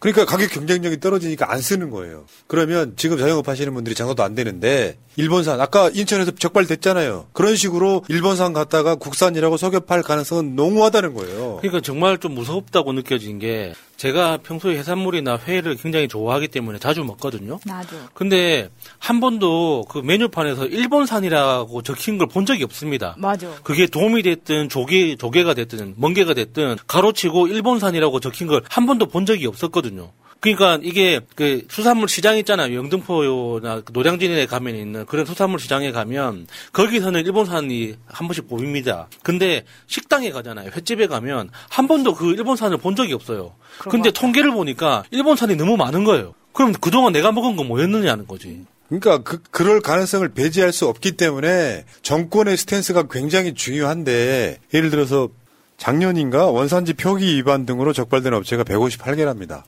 적발된 것만요. 무슨 관련된 직원들이 막 모든 식당을 다 털고 이러는 게 아니잖아요. 원산지 표기 위반으로 적발된 업체는 158개. 그리고 현재 한국에 들어오는 일본산 수산물은 후쿠시마 인근 8개 현 유해 지역에서 잡은 것이다. 이건 맞죠? 수입 금지가 돼 있기 때문에. 근데 저 수입 금지 풀릴 날도 머지 않았다는 거예요. 근데 한덕수는 이런 거 있잖아요. 한덕수가 제일 모자란 거죠. 후쿠시마 오염수는 문제가 없다고 주장을 했는데 그럼에도 불구하고 한국은 후쿠시마산 수산물 수입 안 한다. 논리적 모순. 진짜 총리가 뭘 알고 얘기하는지 모르겠어요, 진짜. 저럴 때마다 더 불안해지는 겁니다. 수입 안 한다고 했는데 정말 안 하고 있습니까? 아니잖아요. 말하자면 두 가지 모순이 발생하잖아요. 후쿠시마 오염수는 문제가 없으면 왜 바다에 버리냐? 땅에 버려도 되지. 첫 번째. 그 다음에 후쿠시마산 수산물 오염수는 문제가 없다고 했는데 왜 후쿠시마산 수산물은 수입 안 하냐? 이 논리적으로 배치되는 거잖아요. 한덕수 있잖아요. 요즘에 윤석열이 있죠. 국회 나가 싸우라고 하니까 거의 한동훈급 됐어. 논리적으로 말이 안 되는 소리를 저렇게 막 합니다. 근데 문제는 아까 말씀드린 두 번째 문제점. 후쿠시마산 수산 가공품은 계속 수입되고 있더라. 그러니까 후쿠시마에 난 수산물은 바로 수입이 안 되지만 수산 가공품, 후쿠시마에서 오사카로 넘어간 수산 가공품은 그대로 수입되고 있다는 거예요. 저게 그렇게 되면은 수산 가공품뿐만 아니라 지난번에 설명드렸던 그 농수산물, 후쿠시마산 쌀을 빻아서 플라스틱에 섞어서 만드는 숟가락 이런 것들에도 다 들어가 있을 수 있다는 거죠. 여러분 그거 아시겠지만 어떤 맥주는 후쿠시마 근처에서 나오는 맥주도 있어요. 예, 우리 그리고- 편의점에 잘 팔리는 맥주. 그리고 우리가 잘 먹는 햇반 종류도 일본 쌀로 만드는 경우가 꽤 있습니다. 다 확인해 보셔야 돼요, 이제. 그리고 요즘 그 아직도 그 간혹 일본에 여행 가시는 분들이 아직 많은데 일본에서 판매하는 그 삼각김밥이나 주먹밥 있잖아요. 그 중에 이제 우리나라 돈으로 환산했을 때 뭐 100원, 200원에 파는 굉장히 저가형 제품이 있는데 일본 사람들끼리는 절대 그거 사 먹지 말라고 하더라고요. 그 이유가 원가가 160원, 200원인데 판매가가 100원이라는 거예요. 그럼 왜 그렇게 되느냐? 후쿠시마산 쌀을 무상으로 전국에 다 공급을 하고 맞아. 있다는 겁니다. 그러니까 저가형 제품을 만들 때는 후쿠시마산 쌀을 쓴다는 거예요. 근데 일본 사람들끼리는 그 절대 안 먹는다고 하죠. 근데 방금 보여드렸던 일본산 수입식품 등 방사능 검사 현황 그겨 거기에 이거 지금 국가에서 올린 표에서 나온 거거든요. 버젓이 후쿠시마산 기타 수산물 가공품이 들어오고 있습니다. 근데 세슘과 요오드가 불검출이라고 나오죠. 그러니까 이걸 지금 우리가 다 믿을 수 있느냐라는 말이 나오는 겁니다. 왜, 저, 저, 도쿄전력 앞바다에서 180배 세슘이 들어있던 우럭이 예. 잡혔던 것을 기억하세요. 옛날 이야기가 아니고 최근 이야기잖아요.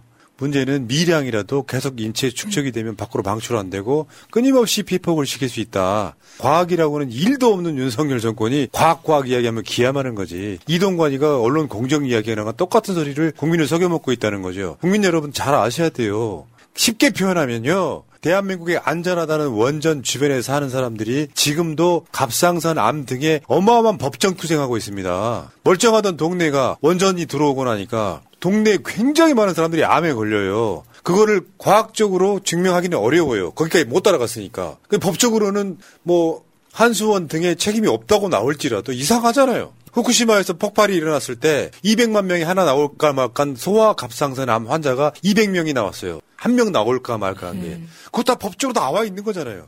그리고 한국에 안전하다는 원전 주변에 사는 사람들은 왜 기형아가 그렇게 많이 나오겠습니까? 안전한데도 불구하고. 근데 이걸 과학이라고 이야기하고 있으면서 윤석열 말만 듣고 민주당이 오염수 방류 규탄을 하면 괴담이라고 지랄을 하죠. 솔직히 말하면 포털에 댓글 다는 이 책들 보면 정말 증오감이 느껴져요. 어떻게 저렇게 사람들이 무식할 수가 있을까? 아니 일본이 바다에 방류할 방법밖에 없었다면 그나마 이해한다니까. 그것도 잘못된 거지만 그 깨끗한 물이라면 자기 땅에 뿌리면 되잖아. 농업용수로 쓰든가. 이런 미친 나라에 우리가 살고 있는 거죠. 나중에 이거 천벌 받는다고요. 그러니까 가정의 평화를 위해서도 지금 빛나님이 올려주신 채팅글이 재밌어서 읽어드리겠습니다. 와이프랑 해물탕을 먹었어요. 가리비는 와이프가 좋아해서 다 먹으라고 했더니 당신도 드시래요. 저는 끝까지 가리비 좋아하는 와이프에게 다 넘겼습니다. 다 먹고 갑자기 이거 일본산 아니야? 나 죽이려고 다 먹으라고 한 거네 하면서 욕을 바가지로 먹었습니다. 그러니까 이 방사능이라고 하는 게 미리암 같은 경우는 지금 당장 먹어도 몸의 변화를 느끼지 못하실 거예요, 당연히. 계속 추적되는 거고 우리처럼 나이 조금 먹은 사람들은 좀 덜 하겠지만 미래 세대 어린아이 여성들 같은 경우는 치명적일 수 있기 때문에 방사능은 가급적 멀리 하는 게 좋다. 근데 일본은 방사능 기준치가 또 한국하고 다르잖아요. 전 세계에서 가장 높습니다. 가장 높아요. 그 걔네들은 그렇게 뭐 좀 물탱크 휘젓지도 않고 위에 있는 거 떠가지고 검사했더니 방사능 기준치 이하 IAEA 봐. 우리 기준치 해야지. 니들이 좀 편견 들어줘. 어, IAEA 딱 보고 어 방류 되겠네. 다만 우리가 그 결과는 책임지지 않는다. 이거 보고 윤석열이가 과학! 이러고 있는 거 아니야 지금? 그러니까 일본이 그 발표를 하면서도 자기 스스로 이렇게 논리적으로 헷갈리고 있는 게 방류할 때 그러니까 원래 그, 그 탱크에 있는 오염수를 기준치 이하로 희석시켜가지고 방류를 한다는 거거든요. 근데 그 말 자체가 이상하잖아요. 원래는 알프스 장치를 거쳐가지고 기준치 이하로 그 검증된 것들을 탱크에 보관하고 있다가 그거를 지금 바다에 방류한다는 게 기본 이야기였는데 실제로 방류할 때는 그 탱크에 있는 물을 기준치 이하로 희석시켜가지고 170배 이상으로 희석시켜가지고 방류하고 있다는 거예요. 그게 무슨 뜻입니까? 알프스를 거쳐도 다 기준치 이상으로 고농도 오염수라는 뜻이죠. 그러니까 바닷물의 총량은 똑같은데 바닷물 퍼다가 방류하면 뭐가 달라지냐고. 그러게 미친놈들 진짜. 자 알겠습니다. 어, 어쨌건 지금 오염수 관련해서는 여러분들이 이 시작점이잖아요. 오염수 방류 관련해서 이재명 대표가 뭐 총체적인 여러 가지가 있지만 지금 단식하는 부분도 있단 말이죠. 그 반대도 불구하고 방류를 해버렸는데 제발 가짜뉴스에 좀 속지 좀 마세요. 어디 이찍들 유튜브 방송 가면 볼만한 게 있습니까? 다 가짜뉴스잖아. 난리 났네 난리 났어. 이렇게 하잖아요. 미친놈들 진짜.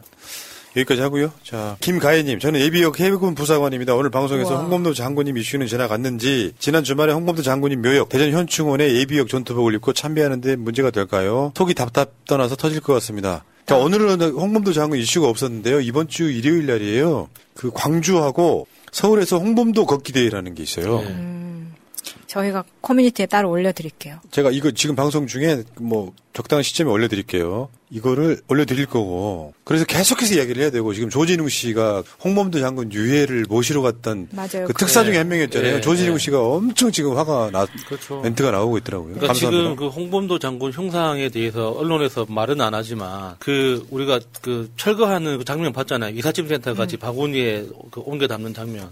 그게 어디로 갔을까요? 독립기념관 수장고로 들어갔습니다. 아휴. 그게 뭡니까? 그러니까 이 그 흉상을 어디다 설치할지 이게 정해지기 전까지는 수장고에 저 그 보관한다는 명분으로 그렇지. 그냥 창고에 들어간 거예요. 자, 그 또 하나 말씀드릴 수 있는 게 부부 걸림. 음. 네. 브레이브걸스는 소속사 이전을 한 거지 탈퇴해서 사라진 게 아니라고 합니다. 죄송합니다. 네. 죄송합니다. 데뷔를 네. 다시 데뷔를 했다. Rollin' one more time 많이 사랑해 주세요. 통촉해 주십시오. 잘못했습니다. 이슈 쉬는 타임이에요. 여러분 네. 화면에 지금 광주하고 서울에서 같은 날 홍범도 장군 관련한 걷기대 광주에는 홍범도 공원이 있더만요. 아. 지금 저 저거는 지금 음. 이화 이회영 지청총 홍범도를 만나다 서울 걷기고요. 그다음에 이제 광주에서도 이제 걷기 대회가 있다는 말씀을 드려보고요. 지금 아. 장면을 캡처하세요. 그리고 여러분들 말씀한 홍범도 장군 건 때문에 보수 사람들이 윤석열을 떠나고 있더라라고 하는 여론조사 결과가 있어요. 예. 홍범도 장군 은 헬기기로 몰아붙이면 안 돼! 라는 보수 어르신들. 그 이야기는 이따가 8시 반에 업데이트 시간에 집중 분석해 드리도록 하겠습니다. 여기까지 하겠습니다. 결혼 기념일이라고 남편이 꽃을 사왔더라고. 아, 행복하겠다, 언니. 차라리 돈으로 주지. 먹을 수도 없고. 나중에 버리기도 힘들고 말이야. 그러나 마음을 전할 때 꽃보다 좋은 것은 없습니다. 인생에 있어서 돈이 전부는 아닙니다. 꽃은 기쁨과 슬픔을 함께합니다. 새가 날아든다와 연대하는 전국 꽃배달 자미원 꽃집 010-3608-7576 여보 고마워. 유병호가 주식 매각해라. 유병호 부인 배우자 주식 매각해라라고 했는데 불복해서 소송을 했잖아요. 정말 소송을 했다는 것 자체에서도 한번 놀래는 이해충돌이다. 거죠. 쉽게 표현하면 네. 우리 어머니한테만 말씀드린다고 생각하고 쉽게 표현하면 공직자가 나나 내 가족이 주식을 갖고 있는데 내 업무 그 남편 유병호 유병호의 업무랑 관련이 돼 있을 수 있기 때문에 그거는 네가 그 자리를 하려면 백지 신탁해서 어떤 저, 저 금융기관에 맡겨서 알아서 팔게끔 만들어라는 게 법이야. 근데 지금 유병호 다음에 저 국무총리 비서실장 오세훈 이런 자들이 내가 무슨 업무 관련성 있냐라고 안 팔았어. 결국은 법에다가 지금 법원에서 이거 매각해라고 결정이 내려왔다 이런 얘기죠. 음. 근데 지금 그 자녀들이 갖고 있는 주식이라던가 뭐 이런 것들이 다 매각이 됐어요. 근데 이상하게 저 세 가지 지시 지놈 그리고 정말 이름도 읽기 어렵습니다. 아, 티바 바이오 테라퓨리틱스. 네. 이름, 이름 잘못 지었구나. 듀셀 바이오 테라퓨틱스 이런 것들을 가지고 있다가 이건 끝까지 내가 갖고 있겠다 팔지 않겠다라고 하는 거예요. 정말 놀랍습니다. 감사원 사무총장이 나는 이 주식 팔 수 없어라면서 불복 소송까지 했는데 결국 패소를 했으면 진짜 쪽 팔린 일이에요. 어, 진짜 이게 너무 신기한 게 보통 어, 서민의 입장에서 상장 주식도 아니고 비상장 주식을 어떻게 저렇게 그 사서 보유하고 있는지도 잘 모르겠지만 비 상장 주식에 대해서 어떤 비전을 느끼고 있길래 끝까지 지금 붙잡 붙들고 있겠다 지금 버티는 거잖아요. 네, 유병호 와이프가 저쪽에 좀 유명한 사람이라 저때 당시에 저 프로젝트에 어, 기여한 바가 있어서 뭐 공모주를 받았다 뭐 이렇게 이야기를 하고는 있더라고요. 그럼에도 불구하고 남편이 저런 일을 하고 있으면은 당연한 거 아닙니까? 이거는 모든 국민한테 해당이 되는 거예요. 국. 공무원이 네. 된다면. 저게 이런 거죠. 저 감사원의 피감 기관 중에 하나가 보건복지부일 수도 있고 식, 식약처일 수도 있고 질병청일 수도 있잖아요. 그런 부분에서 지금 뭐 바이오조 어쩌고저쩌고 막 이야기하는데 그런 것들이 다 해갖고 직무 관련성이 인정돼서 뭐 이렇게 나왔는데 불복했다가 지금 뭐 오늘 국회에 나와서 하는 얘기 들어보니까 항소는 안 한다고 팔 거다 이런 얘기인데 얼마나 아깝겠어요. 더군다나 유병우가 전현희 권익위원장 잘못 건드렸다가 지금 피의자로 압수수색 받았잖아요. 예. 피의자로. 그러니까 공수처가 압수수색을 했었죠. 음. 근데 전현희 잘, 권익위 원장을 진짜 잘못 건드린 것 같더라고요, 그 얘기는. 전현희 권익위 원장을 지금, 오늘 또 전현희 권익위 원장이 글 올린 게 있는데, 사실은 유병호는 윤석열 빨려다가 지금 거의 망해가고 있는 정도의 상황이에요. 그러니까 너무 웃기는 게 밖으로는 저렇게 전현희 위원장을 공격을 하고 안으로는 자기 주식 그리고 자기 자리를 계속 유지하기 위해서 저렇게 했다는 게 뭐 살짝 지나가긴 했지만 지금 부인이 가지고 있었던 그 주식의 가치가 100억 억 정도 되는 거고요. 그러니까 놓지 못하는 거예요. 그런데다가 위에서는 솔직히 감사원 사무총장이 단독으로 저렇게 할 수 없을 거라고 보일 정도로 그렇게 폐악질을 했는데 저게 지금 이제 우리가 항상 기다렸듯이 권선 진학 이 유병호의 시간이 지금 돌아오고 있는 겁니다. 그래서 전 제가 약간 걱정이 되는 건 뭐냐면 지금 이 자리에서 이렇게까지 왔으니까 나 이제 그만둘 거니까 주식은 매각 안 할래 하고 칠 수도 있다는 거죠. 아, 근데 지금 저 오늘 전현희 권익위원장 페이스북은 내용은 뭐냐면 저번에 감사위원 패싱하고 지가 지 맘대로 발표했던 거잖아요. 전현희 감사 결과를. 예. 그거에서 내부적으로 엄청나게 뭐가 벌어지고 있다는 거예요. 근데 문제는 결국 유병호는 있잖아요. 버리는 패예요. 윤석열 입장에서도. 나중에 써먹고 버린다고. 자기가 검사인 줄 아는 애 있잖아. 대통령님 저 검사로 인정해 주세요. 뭐 이런 느낌 아니에요. 다 이거 파? 지랄 유언병을 하고 있는. 자, 근데 이제 문제는 사법부의 요즘 분위기가 심상치 않다는 거죠. 사법부 분위기가 윤석열의 검사 독재에 대한 그 어떤 그 반대 개념의 느낌들이 너무 많아요. 근데 그쪽 분위기로 한번 넘어가 보면 며칠 전이긴 했어요. 방송 대상 시상식에 우리나라 제일 큰 방송사 두 군데가 참여를 안 해요. 초청을 못 받았다고 하죠. KBS, MBC가 그럼 방송 무슨 정편 대상이냐? 씨. 아 이거 너무 코미디 아니에요? 아니 어떻게 이럴 이럴 수가 있어요? 그러니까 저기 참석한 SBS 사장 진짜 뻘쭘했을 거예요. 내가 내가 왜 왜- 초청을 초청을 그 다른 방송사 두 곳에서 초청을 못 받았다는 걸 몰, 모르고 갔을 가능성이 있잖아요. 그러니까 자기는 당연히 있을 거- 거라고 생각했는데 가니까 없어.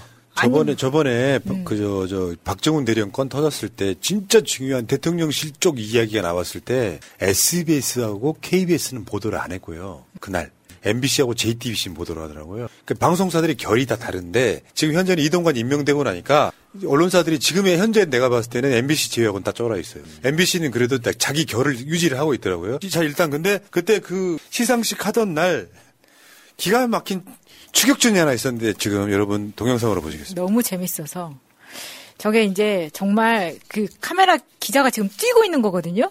저 무빙 워커가 엄청납니다. 저기서 이동관을 여기서 만나 너무 영화 같지 않습니까? 네.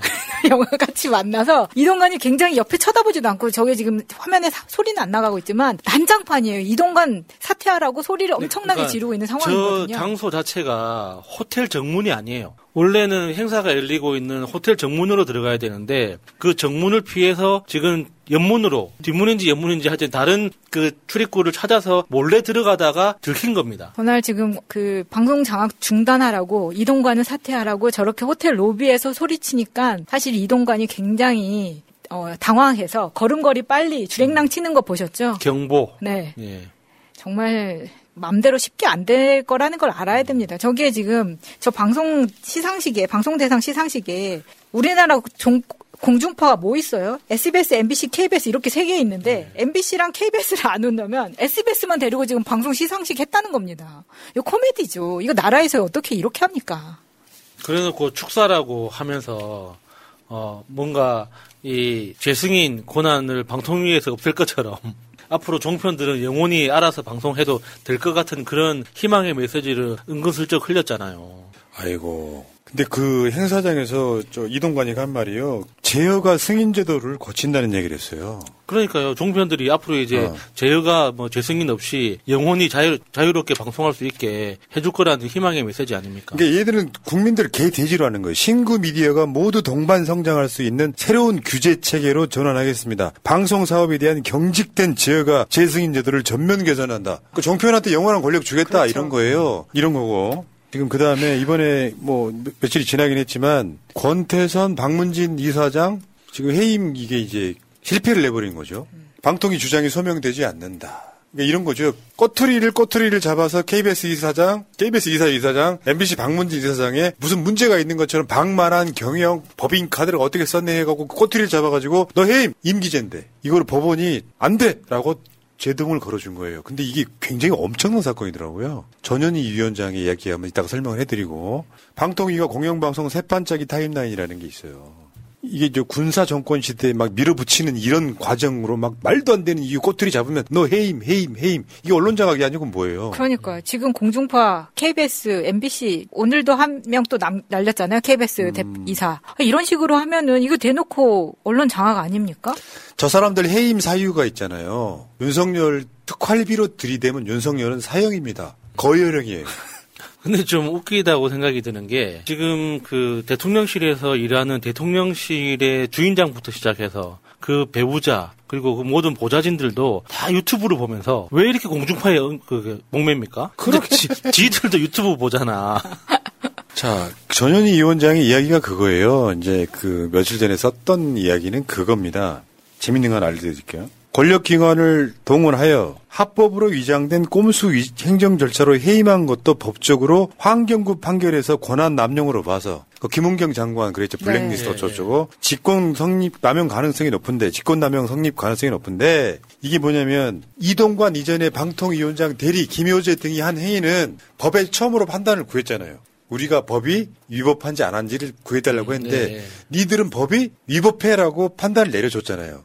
이걸 뭐라고 설명했냐면 직권남용죄는 미수죄가 없어서 법원 결정으로 해임이 불발된 기존의 방통위는 직권남용이 성립이 안 될 수 있지만 법이 애매모호하니 지금 법 그러니까 저 방통위 위원장 대리가 했던 몰아내는 사건은 입회가 안 될 수 있어 두 명이 뭐 김현 위원 막 단식하고 예, 그랬잖아요. 예, 예. 그런데 이미 이게 한번 권태선 이사장에 대해서 이게 이제 기각이 됐잖아요. 예. 그러면 그 다음에 온 방통위원장은 똑같은 짓 하면 안 된다는 거예요. 법원이 말뚝을 딱 박아놓고 이제 내, 가 이거 기준 세워놨다. 음. 너 똑같은 짓 하면 너 직권남용이야 이렇게 되는 거예요. 그러면 이동관이가 직권남용을 저지르잖아요. 음. 그러면 민주당이 이동관 탄핵하기 딱 좋아. 아. 그리고 이동관은 나중에 정권이 끝난 뒤에는 당연히 사법 처리 받아야 되는. 거예요. 근데 사실 그 이동관이 어떤 특별한 행동을 안 하더라도 딱 스케줄 봐서 어 총선 6개월 전에 그냥 탄핵하면 안 됩니까? 탄핵해도 되잖아요. 근데 정치는 명분이 그렇게 네. 명분이야 만들기 나름이지 뭐. 나는 이동관이 싫어요. 이거 명, 명분 안 되는 거예요? 어차피가 그 대통령실에서 그 타겟 그러니까 포커스로 삼는 거는 총선이고 총선을 중심으로 모든 걸 스케줄도 다 설계를 하고 있는데 거기에 대항해서 국회가 가지고 있는 가장 확실한 카드가 그러니까 국무위원 또는 국무위원급 사실상 실질적 국무위원까지 탄핵할 수 있는 권한이 있잖아요. 그러면은 딱 그 스케줄 봐서 적당한 때 탄핵할 수 있는 거죠. 저는 민주당에 대한 기대를 아직 놓고시는 않아요. 민주당 전체도 보면 이재명 대표도 민주당이고 나도 민주당이고 여러분들도 민주당이고 국회의원도 민주당이잖아요. 근데 이런 부분이 있어요. 어떤 상황까지 가면 탄핵을 외칠래? 1년 4개월 동안 나라 망가진 거 한번 생각해 보세요. 여기저기 둘러봐도 어느 한 곳이 상한 데가 없습니다. 사상 최장기간 야당 당수, 민주진영 당수가 지금도 단식을 하고 있어요. 그러면 간단해요. 전 제가 봤을 땐 그래요. 이재명 대표가 정무적으로 어떻게 판단할지 모르겠는데 대통령 탄핵 못 하겠지만 이종섭 탄핵을 왜 못합니까? 국민들이 손 들어주고 있잖아. 괜찮아. 니들 해도 돼. 손 들고 있는데 이런 거 있잖아요. 그래서 조중동 신문을 없애겠다고 정청래 제보가 말했던 거잖아요. 조중동 신문만 보면 난리가 나요. 딱 그 수준 아니에요. 진성호가 그저 180만, 100, 190만 구독자 갖고 있으면서 내용 하나도 없는데 그거 유튜브 하면서 난리 난리 난리 나고 똑같은 거잖아요. 조선일보, 동아일보, 중앙일보를 보면 국가가 이재명 대표나 민주당이 난리 난 거야. 저거 하면 뭐 역풍 불 텐데 그거 신문만 보고 있는 애가 조홍천 아니에요. 그렇죠. 무슨 역풍이 있어요 지금 상황에 탄핵을 시켜도 진작 시켰어야 되는 인간 아닙니까? 그럼 어떻게 되는 줄 아세요? 이재명을 결국 못 지키게 되는 거예요. 그렇게 되면 그 화살이 조홍천한테 가지 윤석열한테 안 가요. 분산된다고. 윤석열이 밉기는 하지만 네가 더 싫어 이렇게 되고 이런 미친 짓. 결국 우리 요구사 이재명 대표 체포 동의안 곧 와요. 그냥 부결 시키세요. 뭔 딴 생각을 하고 그래. 그 국민들이 더 여론조사를 몰라서 그러는 거야. 민주당이 부결시키면 민주당 지지율 더 오릅니다. 현실이 갤럽은 신경 쓰지 말고 투표장에 안 나올 사람들 그 사람들은. 그 첫 번째. 두 번째는요. 다른 걸 떠나서 언론에다가 민주당 내 이견 노출 좀 시키지 마요. 조홍천이 민주당의 절반처럼 보이잖아. 실제로는 조홍천은 160분의 1밖에 안 돼요. 그 사람들 다 반란을 해도 민주당에서 160분의 30밖에 안 된다고. 우리는 거기에 분노할 수밖에 없잖아요. 지금 현재 민주당 국회의원들 대부분 다 거의 100% 공감한다잖아요. 이재명 대표 단식 그만해야 된다. 너무 힘들어한다. 우리가 대신 싸우겠다. 그러면 그걸로 끝나면 되냐고. 뭔가 우리가 반격을 해야지. 우리 대장이 그만큼 골아서 몸을 상한 만큼 갚아줄 게가 돼야 될 거 아니야. 한 놈 잡아서 패는 걸 그렇게 못해? 윤석열이 무서워서 그러는 거지. 이정석 끌어내리지도 못하냐고. 그러면 민주당 당원들이나 국민들이 어떻게 할 거예요? 그렇게 만약에 민주당이 해주면. 더 열심히 싸워주지. 이재명 대표 봐서 열심히 싸우고 싶기는 해. 근데 민주당 일부 사람들 봐서는 싸우기가 싫어. 그렇게 지지층이 무너져 가는 겁니다. 정치 젖도 모르는 사람들아. 총선은요, 지지층 결집하면 이기는 거예요. 그 윤석열이 저지를 하고 있잖아. 구구들만 결집하면 이길 거라고 생각을 해서. 지금부터 모든 전략은 민주당 지지층 결집하면 돼요. 뭔 역풍이야, 역풍이. 그리고 솔직히 말씀드려 윤석열이 수사 개입한 사건 있잖아요. 잠깐만 씨발. 형사 소추의 대상이 아니기 때문에 그렇지만 윤석열 형사 소추의 대상이 아니니까 탄핵하라는 거예요. 엄청난 불법이고 국정농단이고 국기문란인데 왜 그걸 못하냐고. 이미 수도 없이 많은 건들이 나와 있다고 탄핵할 만한 사안들이. 최소한 민주당 국회의원 반 정도는 그런 목소리 내야 되는 거 아닙니까? 민주당한테 계속 던져보면 국민들이 조중동은 지랄지랄 하겠지만 국민들이 민주당 잘한다 잘한다 하지. 주위에 윤석열 싫어진 윤석열 찍었던 사람 중도에 있던 사람들 모두 나와가지고 유, 민주당 탄핵해라고 그때 의견이 모아지는 거예요. 아무 짓도 안 하면서 탄핵하면 역풍 분다는 것밖에 탄핵을 꺼내놓고 이야기 한번 해보던 거. 음. 박근혜가 탄핵 직전에 지지율이 35%였어요. 윤석열하고 똑같다고. 이런 모자란 자들이 국민 맨 끝머리에 서가지고 따라오지는 못하고 있다가 나중에 결정적으로 윤석열 내려오고 나서는 내가 윤석열 탄핵시켜서 하는 애들이 얼마나 많아. 그게 기회주의자라고 하는 겁니다. 조홍천 빼고 가! 지금 한 명 더 있으나 마나 그게 무슨 의미가 있어 조홍천 이상민 이은옥 빼고 가 세 명 없어도 민주당 가 그렇죠 여기까지 하겠습니다 그 밥 먹으러 가야 돼 배고파 뒤지겠다 아주 대표님 죄송합니다. 단식 중단시켜야 되는데, 눈물 나게, 씨. 세상은 오지경, 조지경 속이다. 네, 의원님 여러분 고생 많으십니다. 아, 오늘 의원총회는 정책의총입니다. 아, 먼저 어, 선거법 개정과 관련한 당내 의견을 어, 조율하고 또 앞으로 선거법 협상을 어떻게 해 나갈 것인가 하는 그런 기본적인 틀은 저희들이 갖고 있습니다만 당내 어, 굉장히 큰 견해 다른 견해들이 명확하게 존재하고 있기 때문에 오늘은 어, 김영배 어, 정개특위 간사가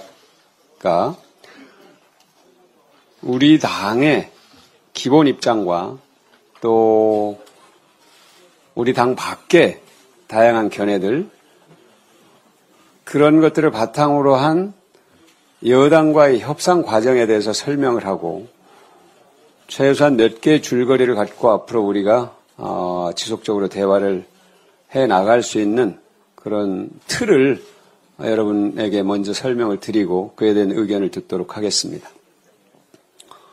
두 번째는 어, 이종석 국방장관 탄핵을 저희들이 방침을 정하고 어, 절차를 진행해 오던 중에 장관이 사의를 표명했고 또 인사를 단행했는데 후임 인사가 도저히 우리가 상상할 수 없는 그런 인사를 내정을 해서 어, 이 문제에 대해서 좀 얘기를 해야 될 것 같습니다.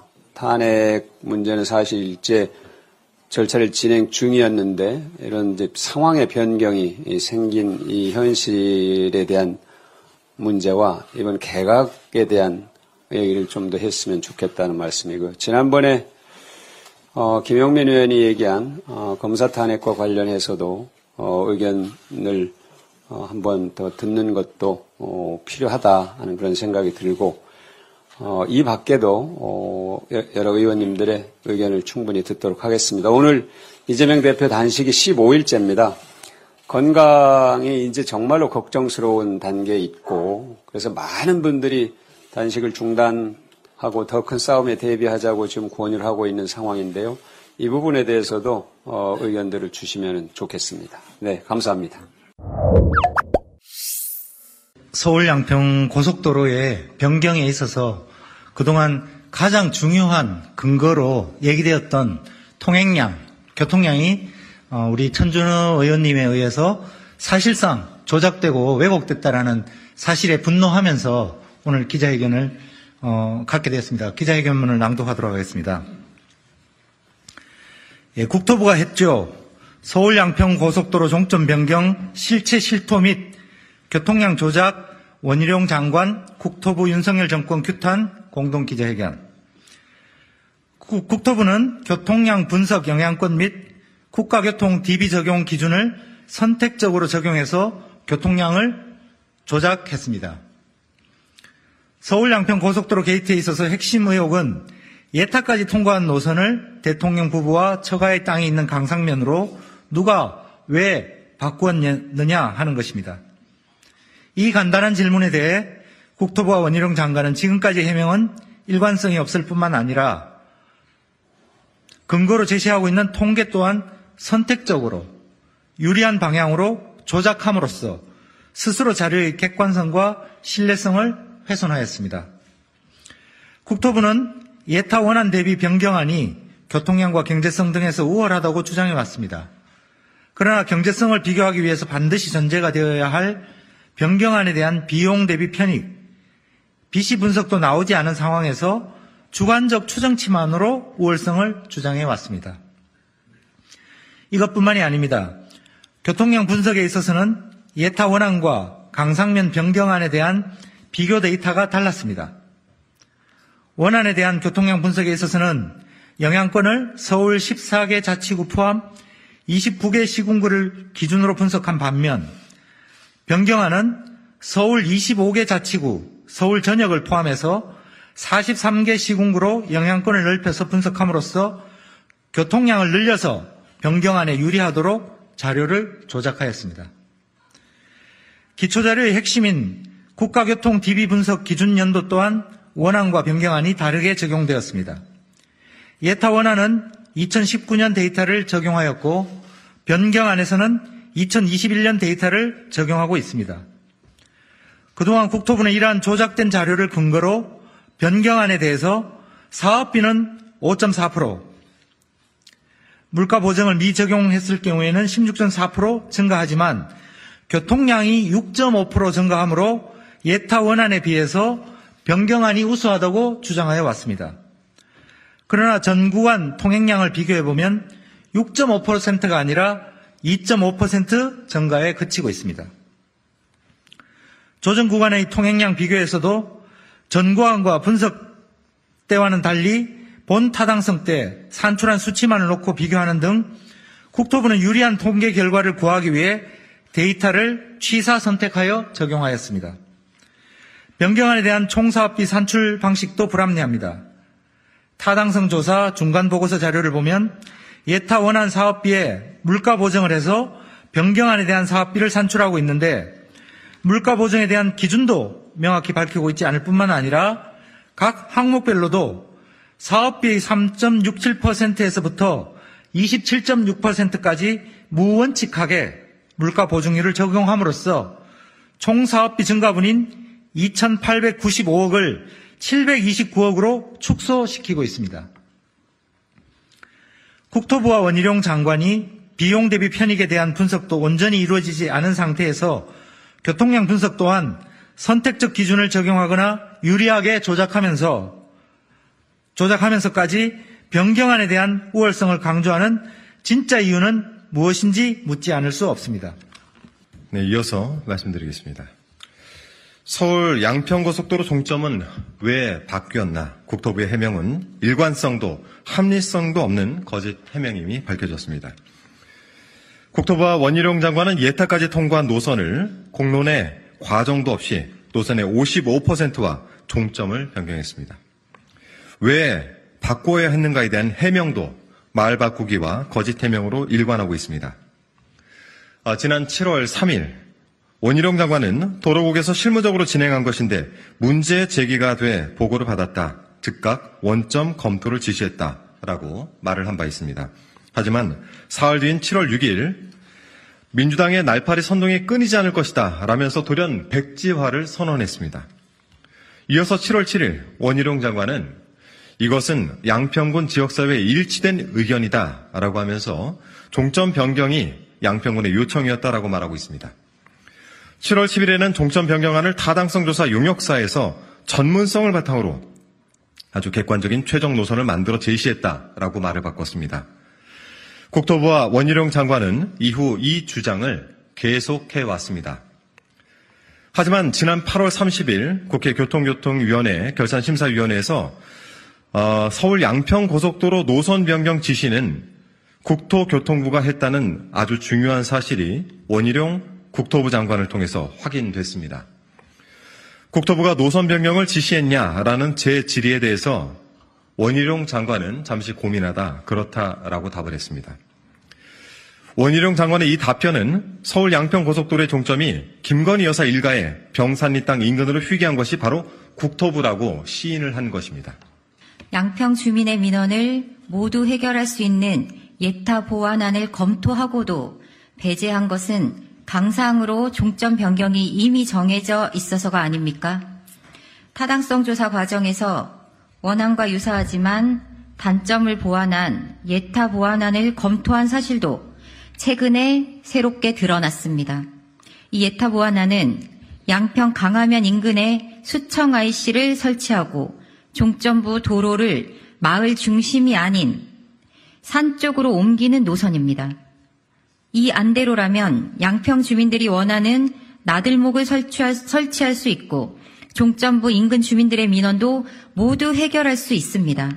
이 노선은 강상 종점안과 비교하면 총 연장은 2.28km 감소하고 총 사업비도 약 3,500억 감소하는 경제적이고 실용적이며 양평 주민 누구나 환영할 만한 노선입니다. 국토부는 이러한 최종 노선을 검토하고도 이를 언급조차 하지 않고 변경안만을 최적의 대안 노선이라고 국민을 기만해 왔던 것입니다. 고속도로 종점을 반드시 강상면으로 옮겨야 하는 것이 아니라면 배제하고 사장시킬 이유가 없는 안입니다. 네, 계속 기자회견문 낭독하겠습니다. 서울 양평 고속도로 게이트 국정조사 수용을 강력히 촉구합니다. 국토교통부와 원희룡 장관은 서울 양평 고속도로 의혹에 대해서 지금껏 통계를 꾸며내고 거짓 해명을 해왔던, 해왔던 사실이 마침내 드러난 것입니다. 예타를 통과한 서울 양평 고속도로는 종점을 변경해야 할 어떠한 합리적 이유가 존재하지 않았습니다. 지자체의 선제적 노선 변경 요구라는 것은 없었습니다. 극심한 민원도 존재하지 않았습니다.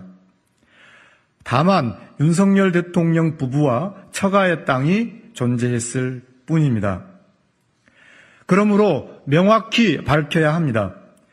서울 양평 고속도로 종점 변경 결정이 국토부의 독자적 판단에 의한 것인지 일선의 외압이 작용한 것인지 명확히 밝혀야 합니다. 서울 양평 고속도로 게이트의 진실을 밝히기 위한 국정조사를 강력히 촉구합니다.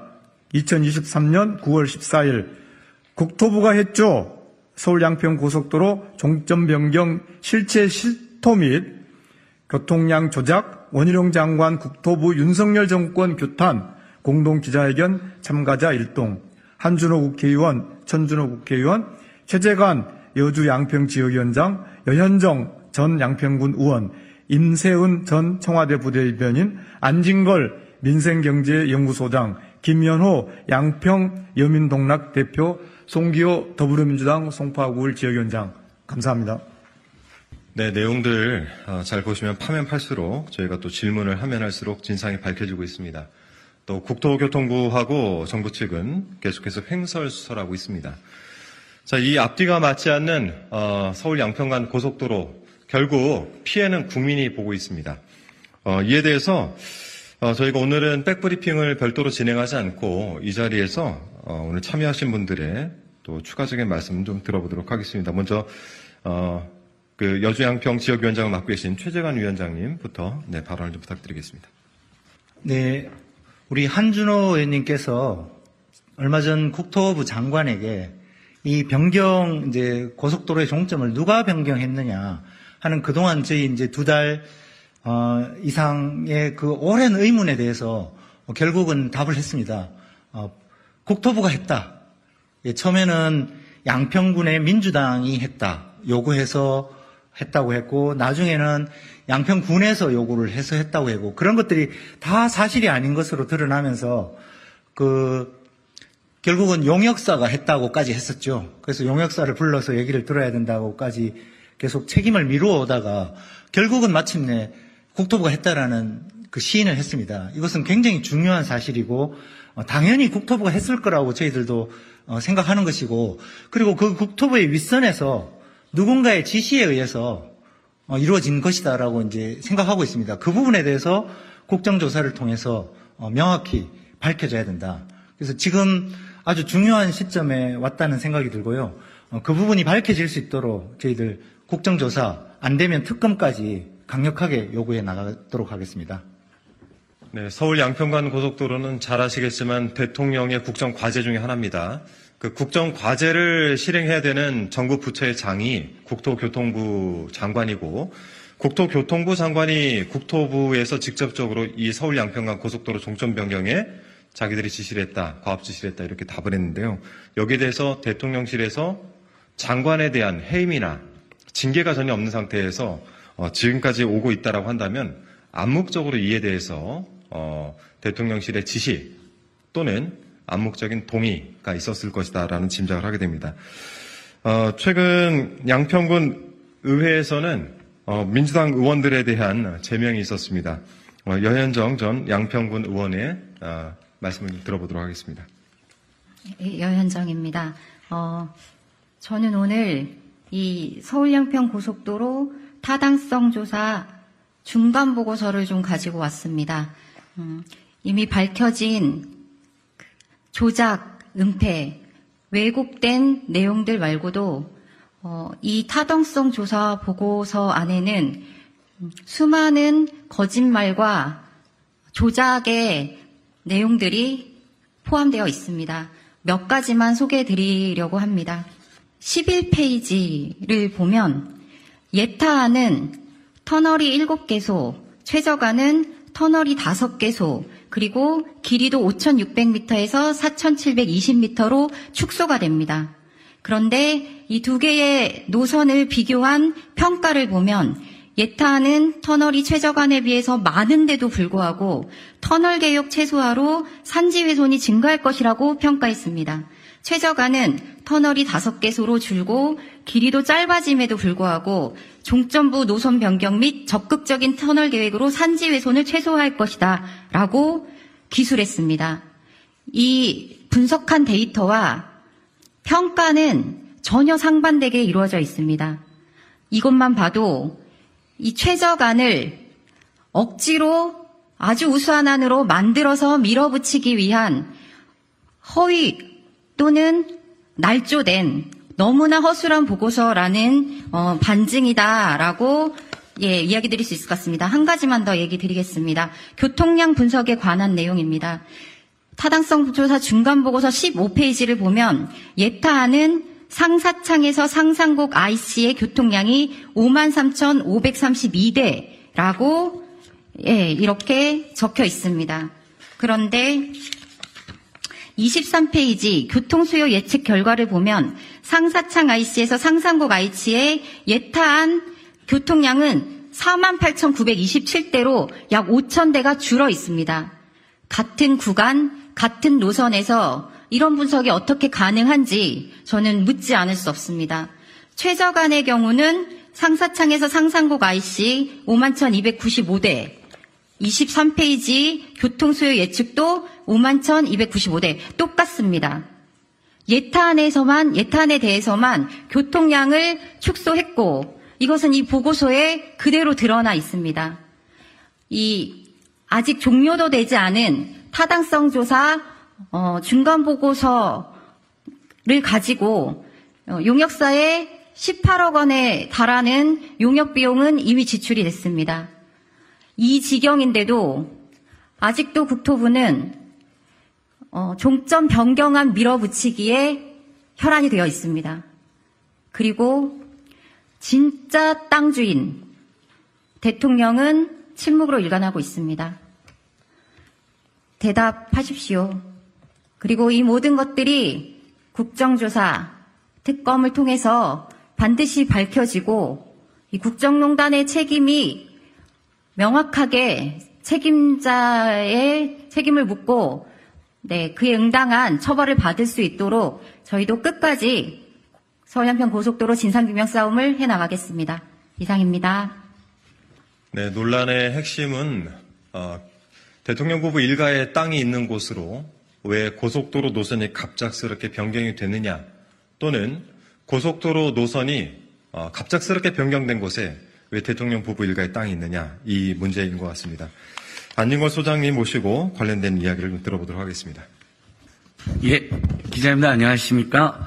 어, 제가 짧게 규탄 말씀드리고 이제 우리 한준호님께서 작년에는 어, 국정감사에서 10월달에 그 강상면 병산 일대에 김건희 여사 일가의 땅이 대량으로 있는데 어떻게 지, 등록이 전환되고 지목이 변경되고 형질이 변경됐느냐 그 전 과정이 불법이나 특혜가 의심된다라고 지적해 주셨습니다.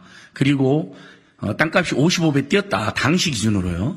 지금 뉴스타파랑 저희 감정평가사들이 작업한 것으로는 55배 이상 뛰고 있고 어, 그 29필지만 추정 가격이 125로 추정되고 있습니다. 어, 남한편 IC가 바로 옆에, 옆에, 있기 때문에 고속도로 종점이 그쪽으로 연결되면 여러분 앞으로는 5배, 10배까지 뛰는 것으로 저는 추정하고 있습니다. 정말 심각한 국정농단입니다. 그때 우리 한준호 의원님이 그 원희룡 장관한테 물었죠. 강상면 병산리 일대 김건희 여사 땅이 있다고 정확히 말을 해줬습니다. 뭐 주소만 물어본 다음에 거기에 막 특혜가 있다 이렇게 하지 않았습니다. 그러면서 그, 그 땅이 어느 땅인지 아냐 그렇게 퀴즈하지 않았습니다. 어, 보도자료도 뿌렸고 프리젠테이션에 김건희 여사 땅이라고 정확히 적시하면서 물어봤죠. 그러니까 이 원희룡 장관이 제가 지금 일부러 이걸 갖고 왔습니다. 갑자기 국회 교통위 상임위에서 어, 자 한준호 의원님 어, 고양시 덕양구 행신동 1082번지를 압니까? 라는 황당한 질문을 하죠, 여러분. 그러면서 의원님이 무슨 행동이냐? 그리고 1082번지를 어떻게 알겠냐? 그러니까 당신 사무실이야라고 의원님을 조롱을 합니다. 온 국민과 국회와 언론을 조롱하는 겁니다. 기만하는 겁니다. 근데 얼마나 이 자들이 황당한 집단이냐? 그런 시도도 너무 웃기잖아요. 근데 그 1082번지는 의원님 사무실 아닙니다. 자기 사무실 주소도 모르는 사람이 어디 있겠습니까? 행신사동 행정복지센터 주소였고 다이소가 있는 건물이었습니다. 이 직원들하고 이걸 장난을 친 건데 그 장난을 쳤는데도 너무 허술하게 치다가 걸린 것입니다. 그리고 결국 원희룡 의원이 원희룡 장관이 여기서 기자회견하고 저 백브리핑에서 기자들한테 막 소리 듣는 날 있었죠 기자님들 거기서 갑자기 노란 메모지를 꺼내가지고 읽습니다. 이건 뭐 아는 분들 알고 모르는 분이 있으니까 다시 한번 환기하고 싶습니다. 어디서 지시를 받았다라고 국민의, 국민의힘 의원들이 언론 보도에 인터뷰를 해줬죠. 대통령실에 전화 받고 뭘 자꾸 메모하나 보다 당정 협의 중인데 계속 산만하게 계속 전화 받고 메모하고 있더라. 그래서 대통령실에서 전화 왔다고 생각했다. 그리고 이제 그 유명한 백자선언 한 날입니다. 이 시점에서 전면 중단하라고 있습니다. 전면 중단하라고 그 메모지를 꺼내가지고요. 어, 양복 상에서 그러다가 깜짝 놀라가지고 전면하고 더듬 다음에 전면 중단하고 이렇게 합니다.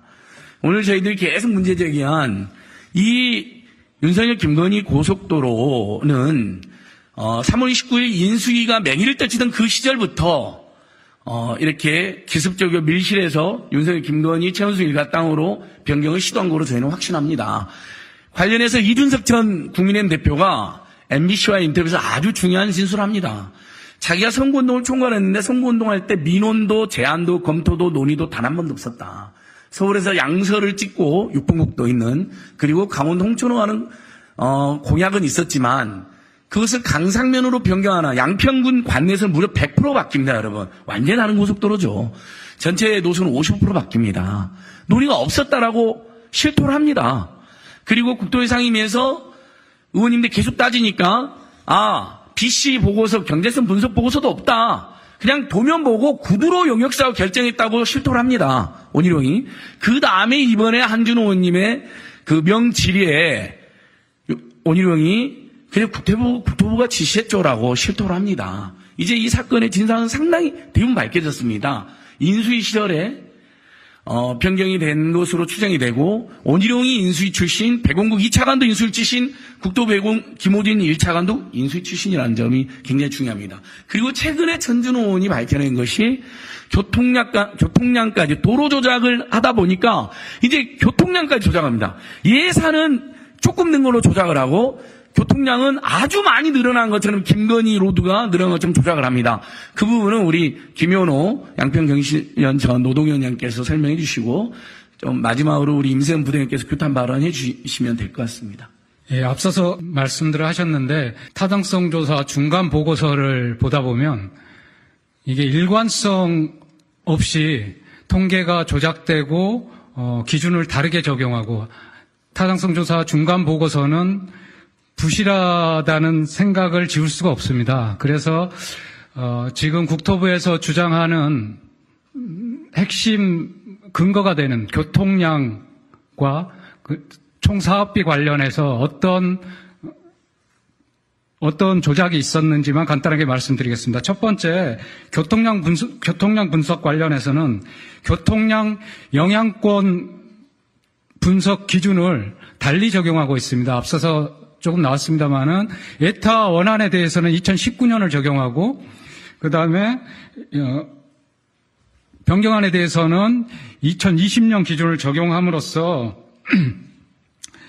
어, 아, 이거 DB DB 국가 교통 DB 적용 기준을 원안에 대해서는 19년, 변경안에 대해서는 2020년을 저, 적용함으로써 좀 일관성 없는 적용 기준을 적용하고 있고요. 두 번째는 교통량 영향권에 있어서는 어, 원안에서는 29개 지역을 기준으로 하고 있고 변경안에서는 43개 43개 지역을 기준으로 하고 있습니다. 그래서 그 결과 전 구간 전 구간 통행량을 6.5% 증가한 것으로 나와 있습니다만은 단일한 기준을 적용했을 때는 2.5% 증가하는 것으로 그치고 있습니다. 그 다음에 총또한 가지는 55%가 변경된 양평 구간은 어, 조, 이 조정 구간은 또 다르게 2020년 단일 기준을 적용하고 있습니다. 왜냐 그러면 2019년보다 2020년 조정 구간의 교통량이 적게 나오고 있습니다. 자기 국토부에 유리한 어, 유리하게 적은 교통량 분석이 된 됐던, 됐던 까닭으로 2020년 단일 기준을 적용하고 있고요. 그래서 교통량 적용 기준이 일관성을 잃고 있다. 이걸 먼저 지적하고 싶고요.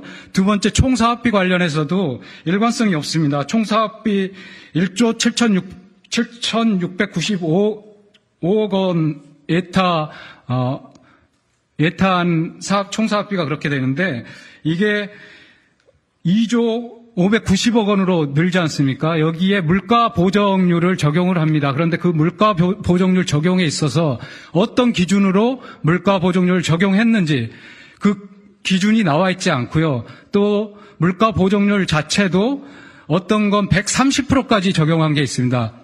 음, 보상비 물가 보정률은 무려 130%를 적용해서 1년 만에 130%를 적용하고 있어서 이렇게 어, 기준 없이 적용한 결과 16.4% 증가되는 총 사업비가 3.67% 증가하는 것으로 둔갑하고 있습니다. 이렇게 어, 기준과 기준이 일관되지 않게 적용되고 있는 예타 본타당성 중간 보고서의 허점을 말씀드렸습니다. 이상입니다. 네, 안녕하세요. 날파리 괴담 선동꾼 어, 민생경정수 임세은입니다.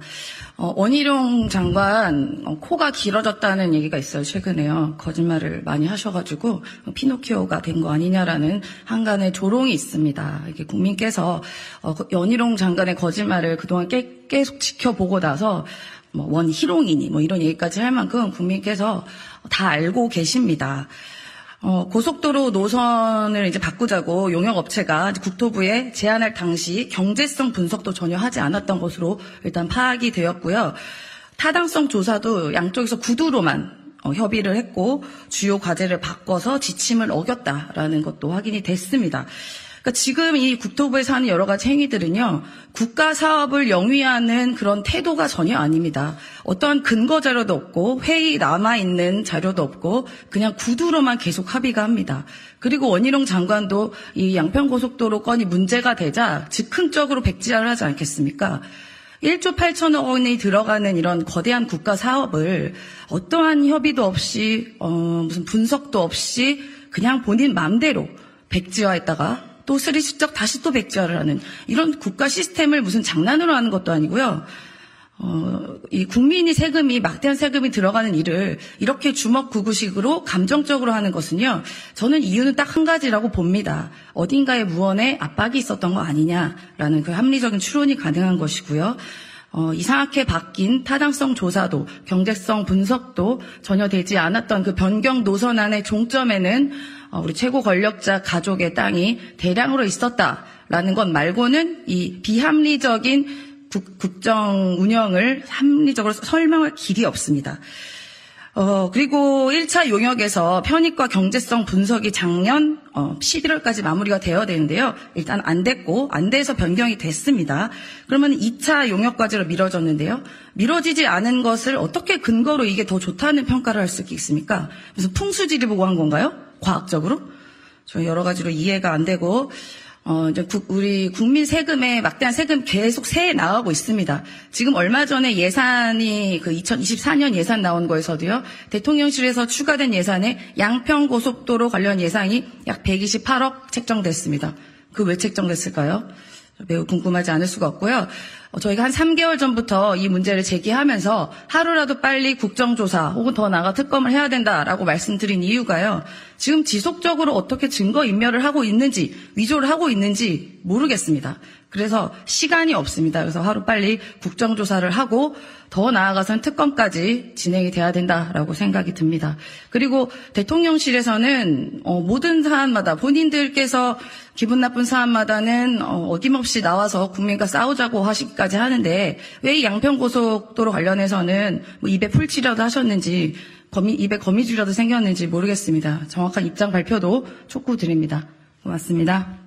어, 기자님들께도 간단하게 약간만 부, 저 부연 설명드리고 특히 이제 우리 지금 서울의 소리나 오마이 TV, 안진걸 TV 등으로 어, 만명 가까운 시민들이 지금 생중계를 보시기 때문에 아까 우리 김현우 대표님이 어, 떨려갖고 설명을 너무 축약해서 제가 아주 간단히 표현드리겠습니다. 그러니까 천준호 님이 밝혀낸 아주 중요한 자료인데요. 고속도로 조작하겠다는 교통량 조작인데요.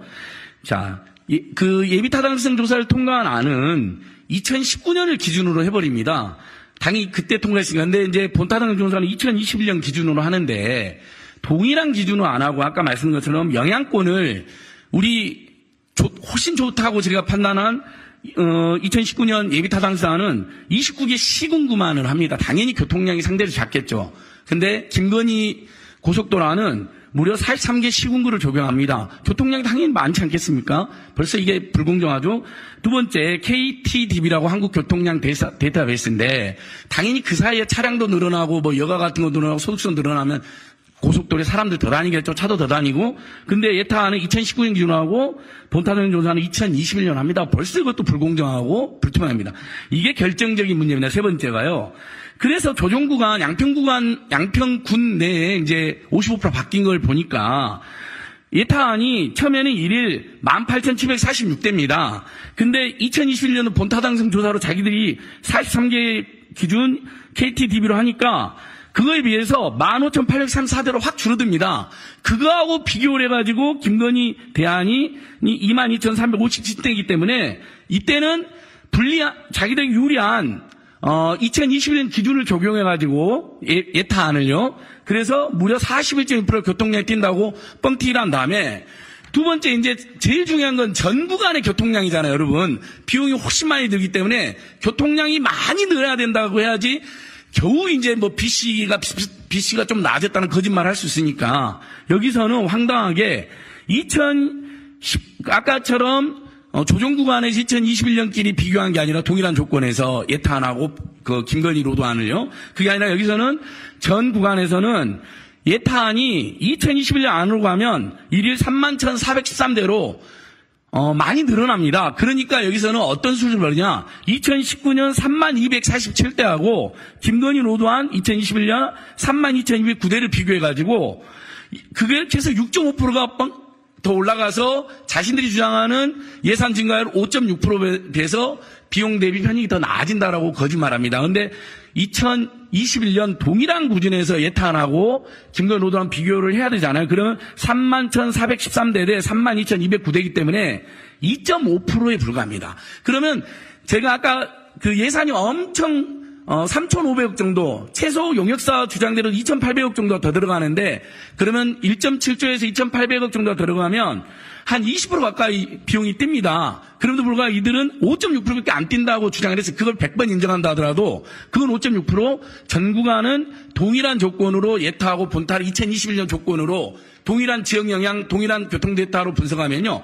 2.5%밖에 뛰지가 않습니다. 그러니까 비용 대비 편익이라는 게 당연히 비용은 많이 들고 편익은 별로 안 늘어났기 때문에 본타, 어, 원래 통과됐던 예타안이 BC가 0.802로 겨우 통과됐거든요. BC는 더 악화됩니다. 여러분 그래서 원희룡 국토부 대통령실이 BC안과 경제수 분석안을 지금까지 2년이 되도록 용역한지 못 내놓고 있는 겁니다. 예, 이 부분은 꼭 아주 중요하게 제가 추가로 부연 설명드렸습니다.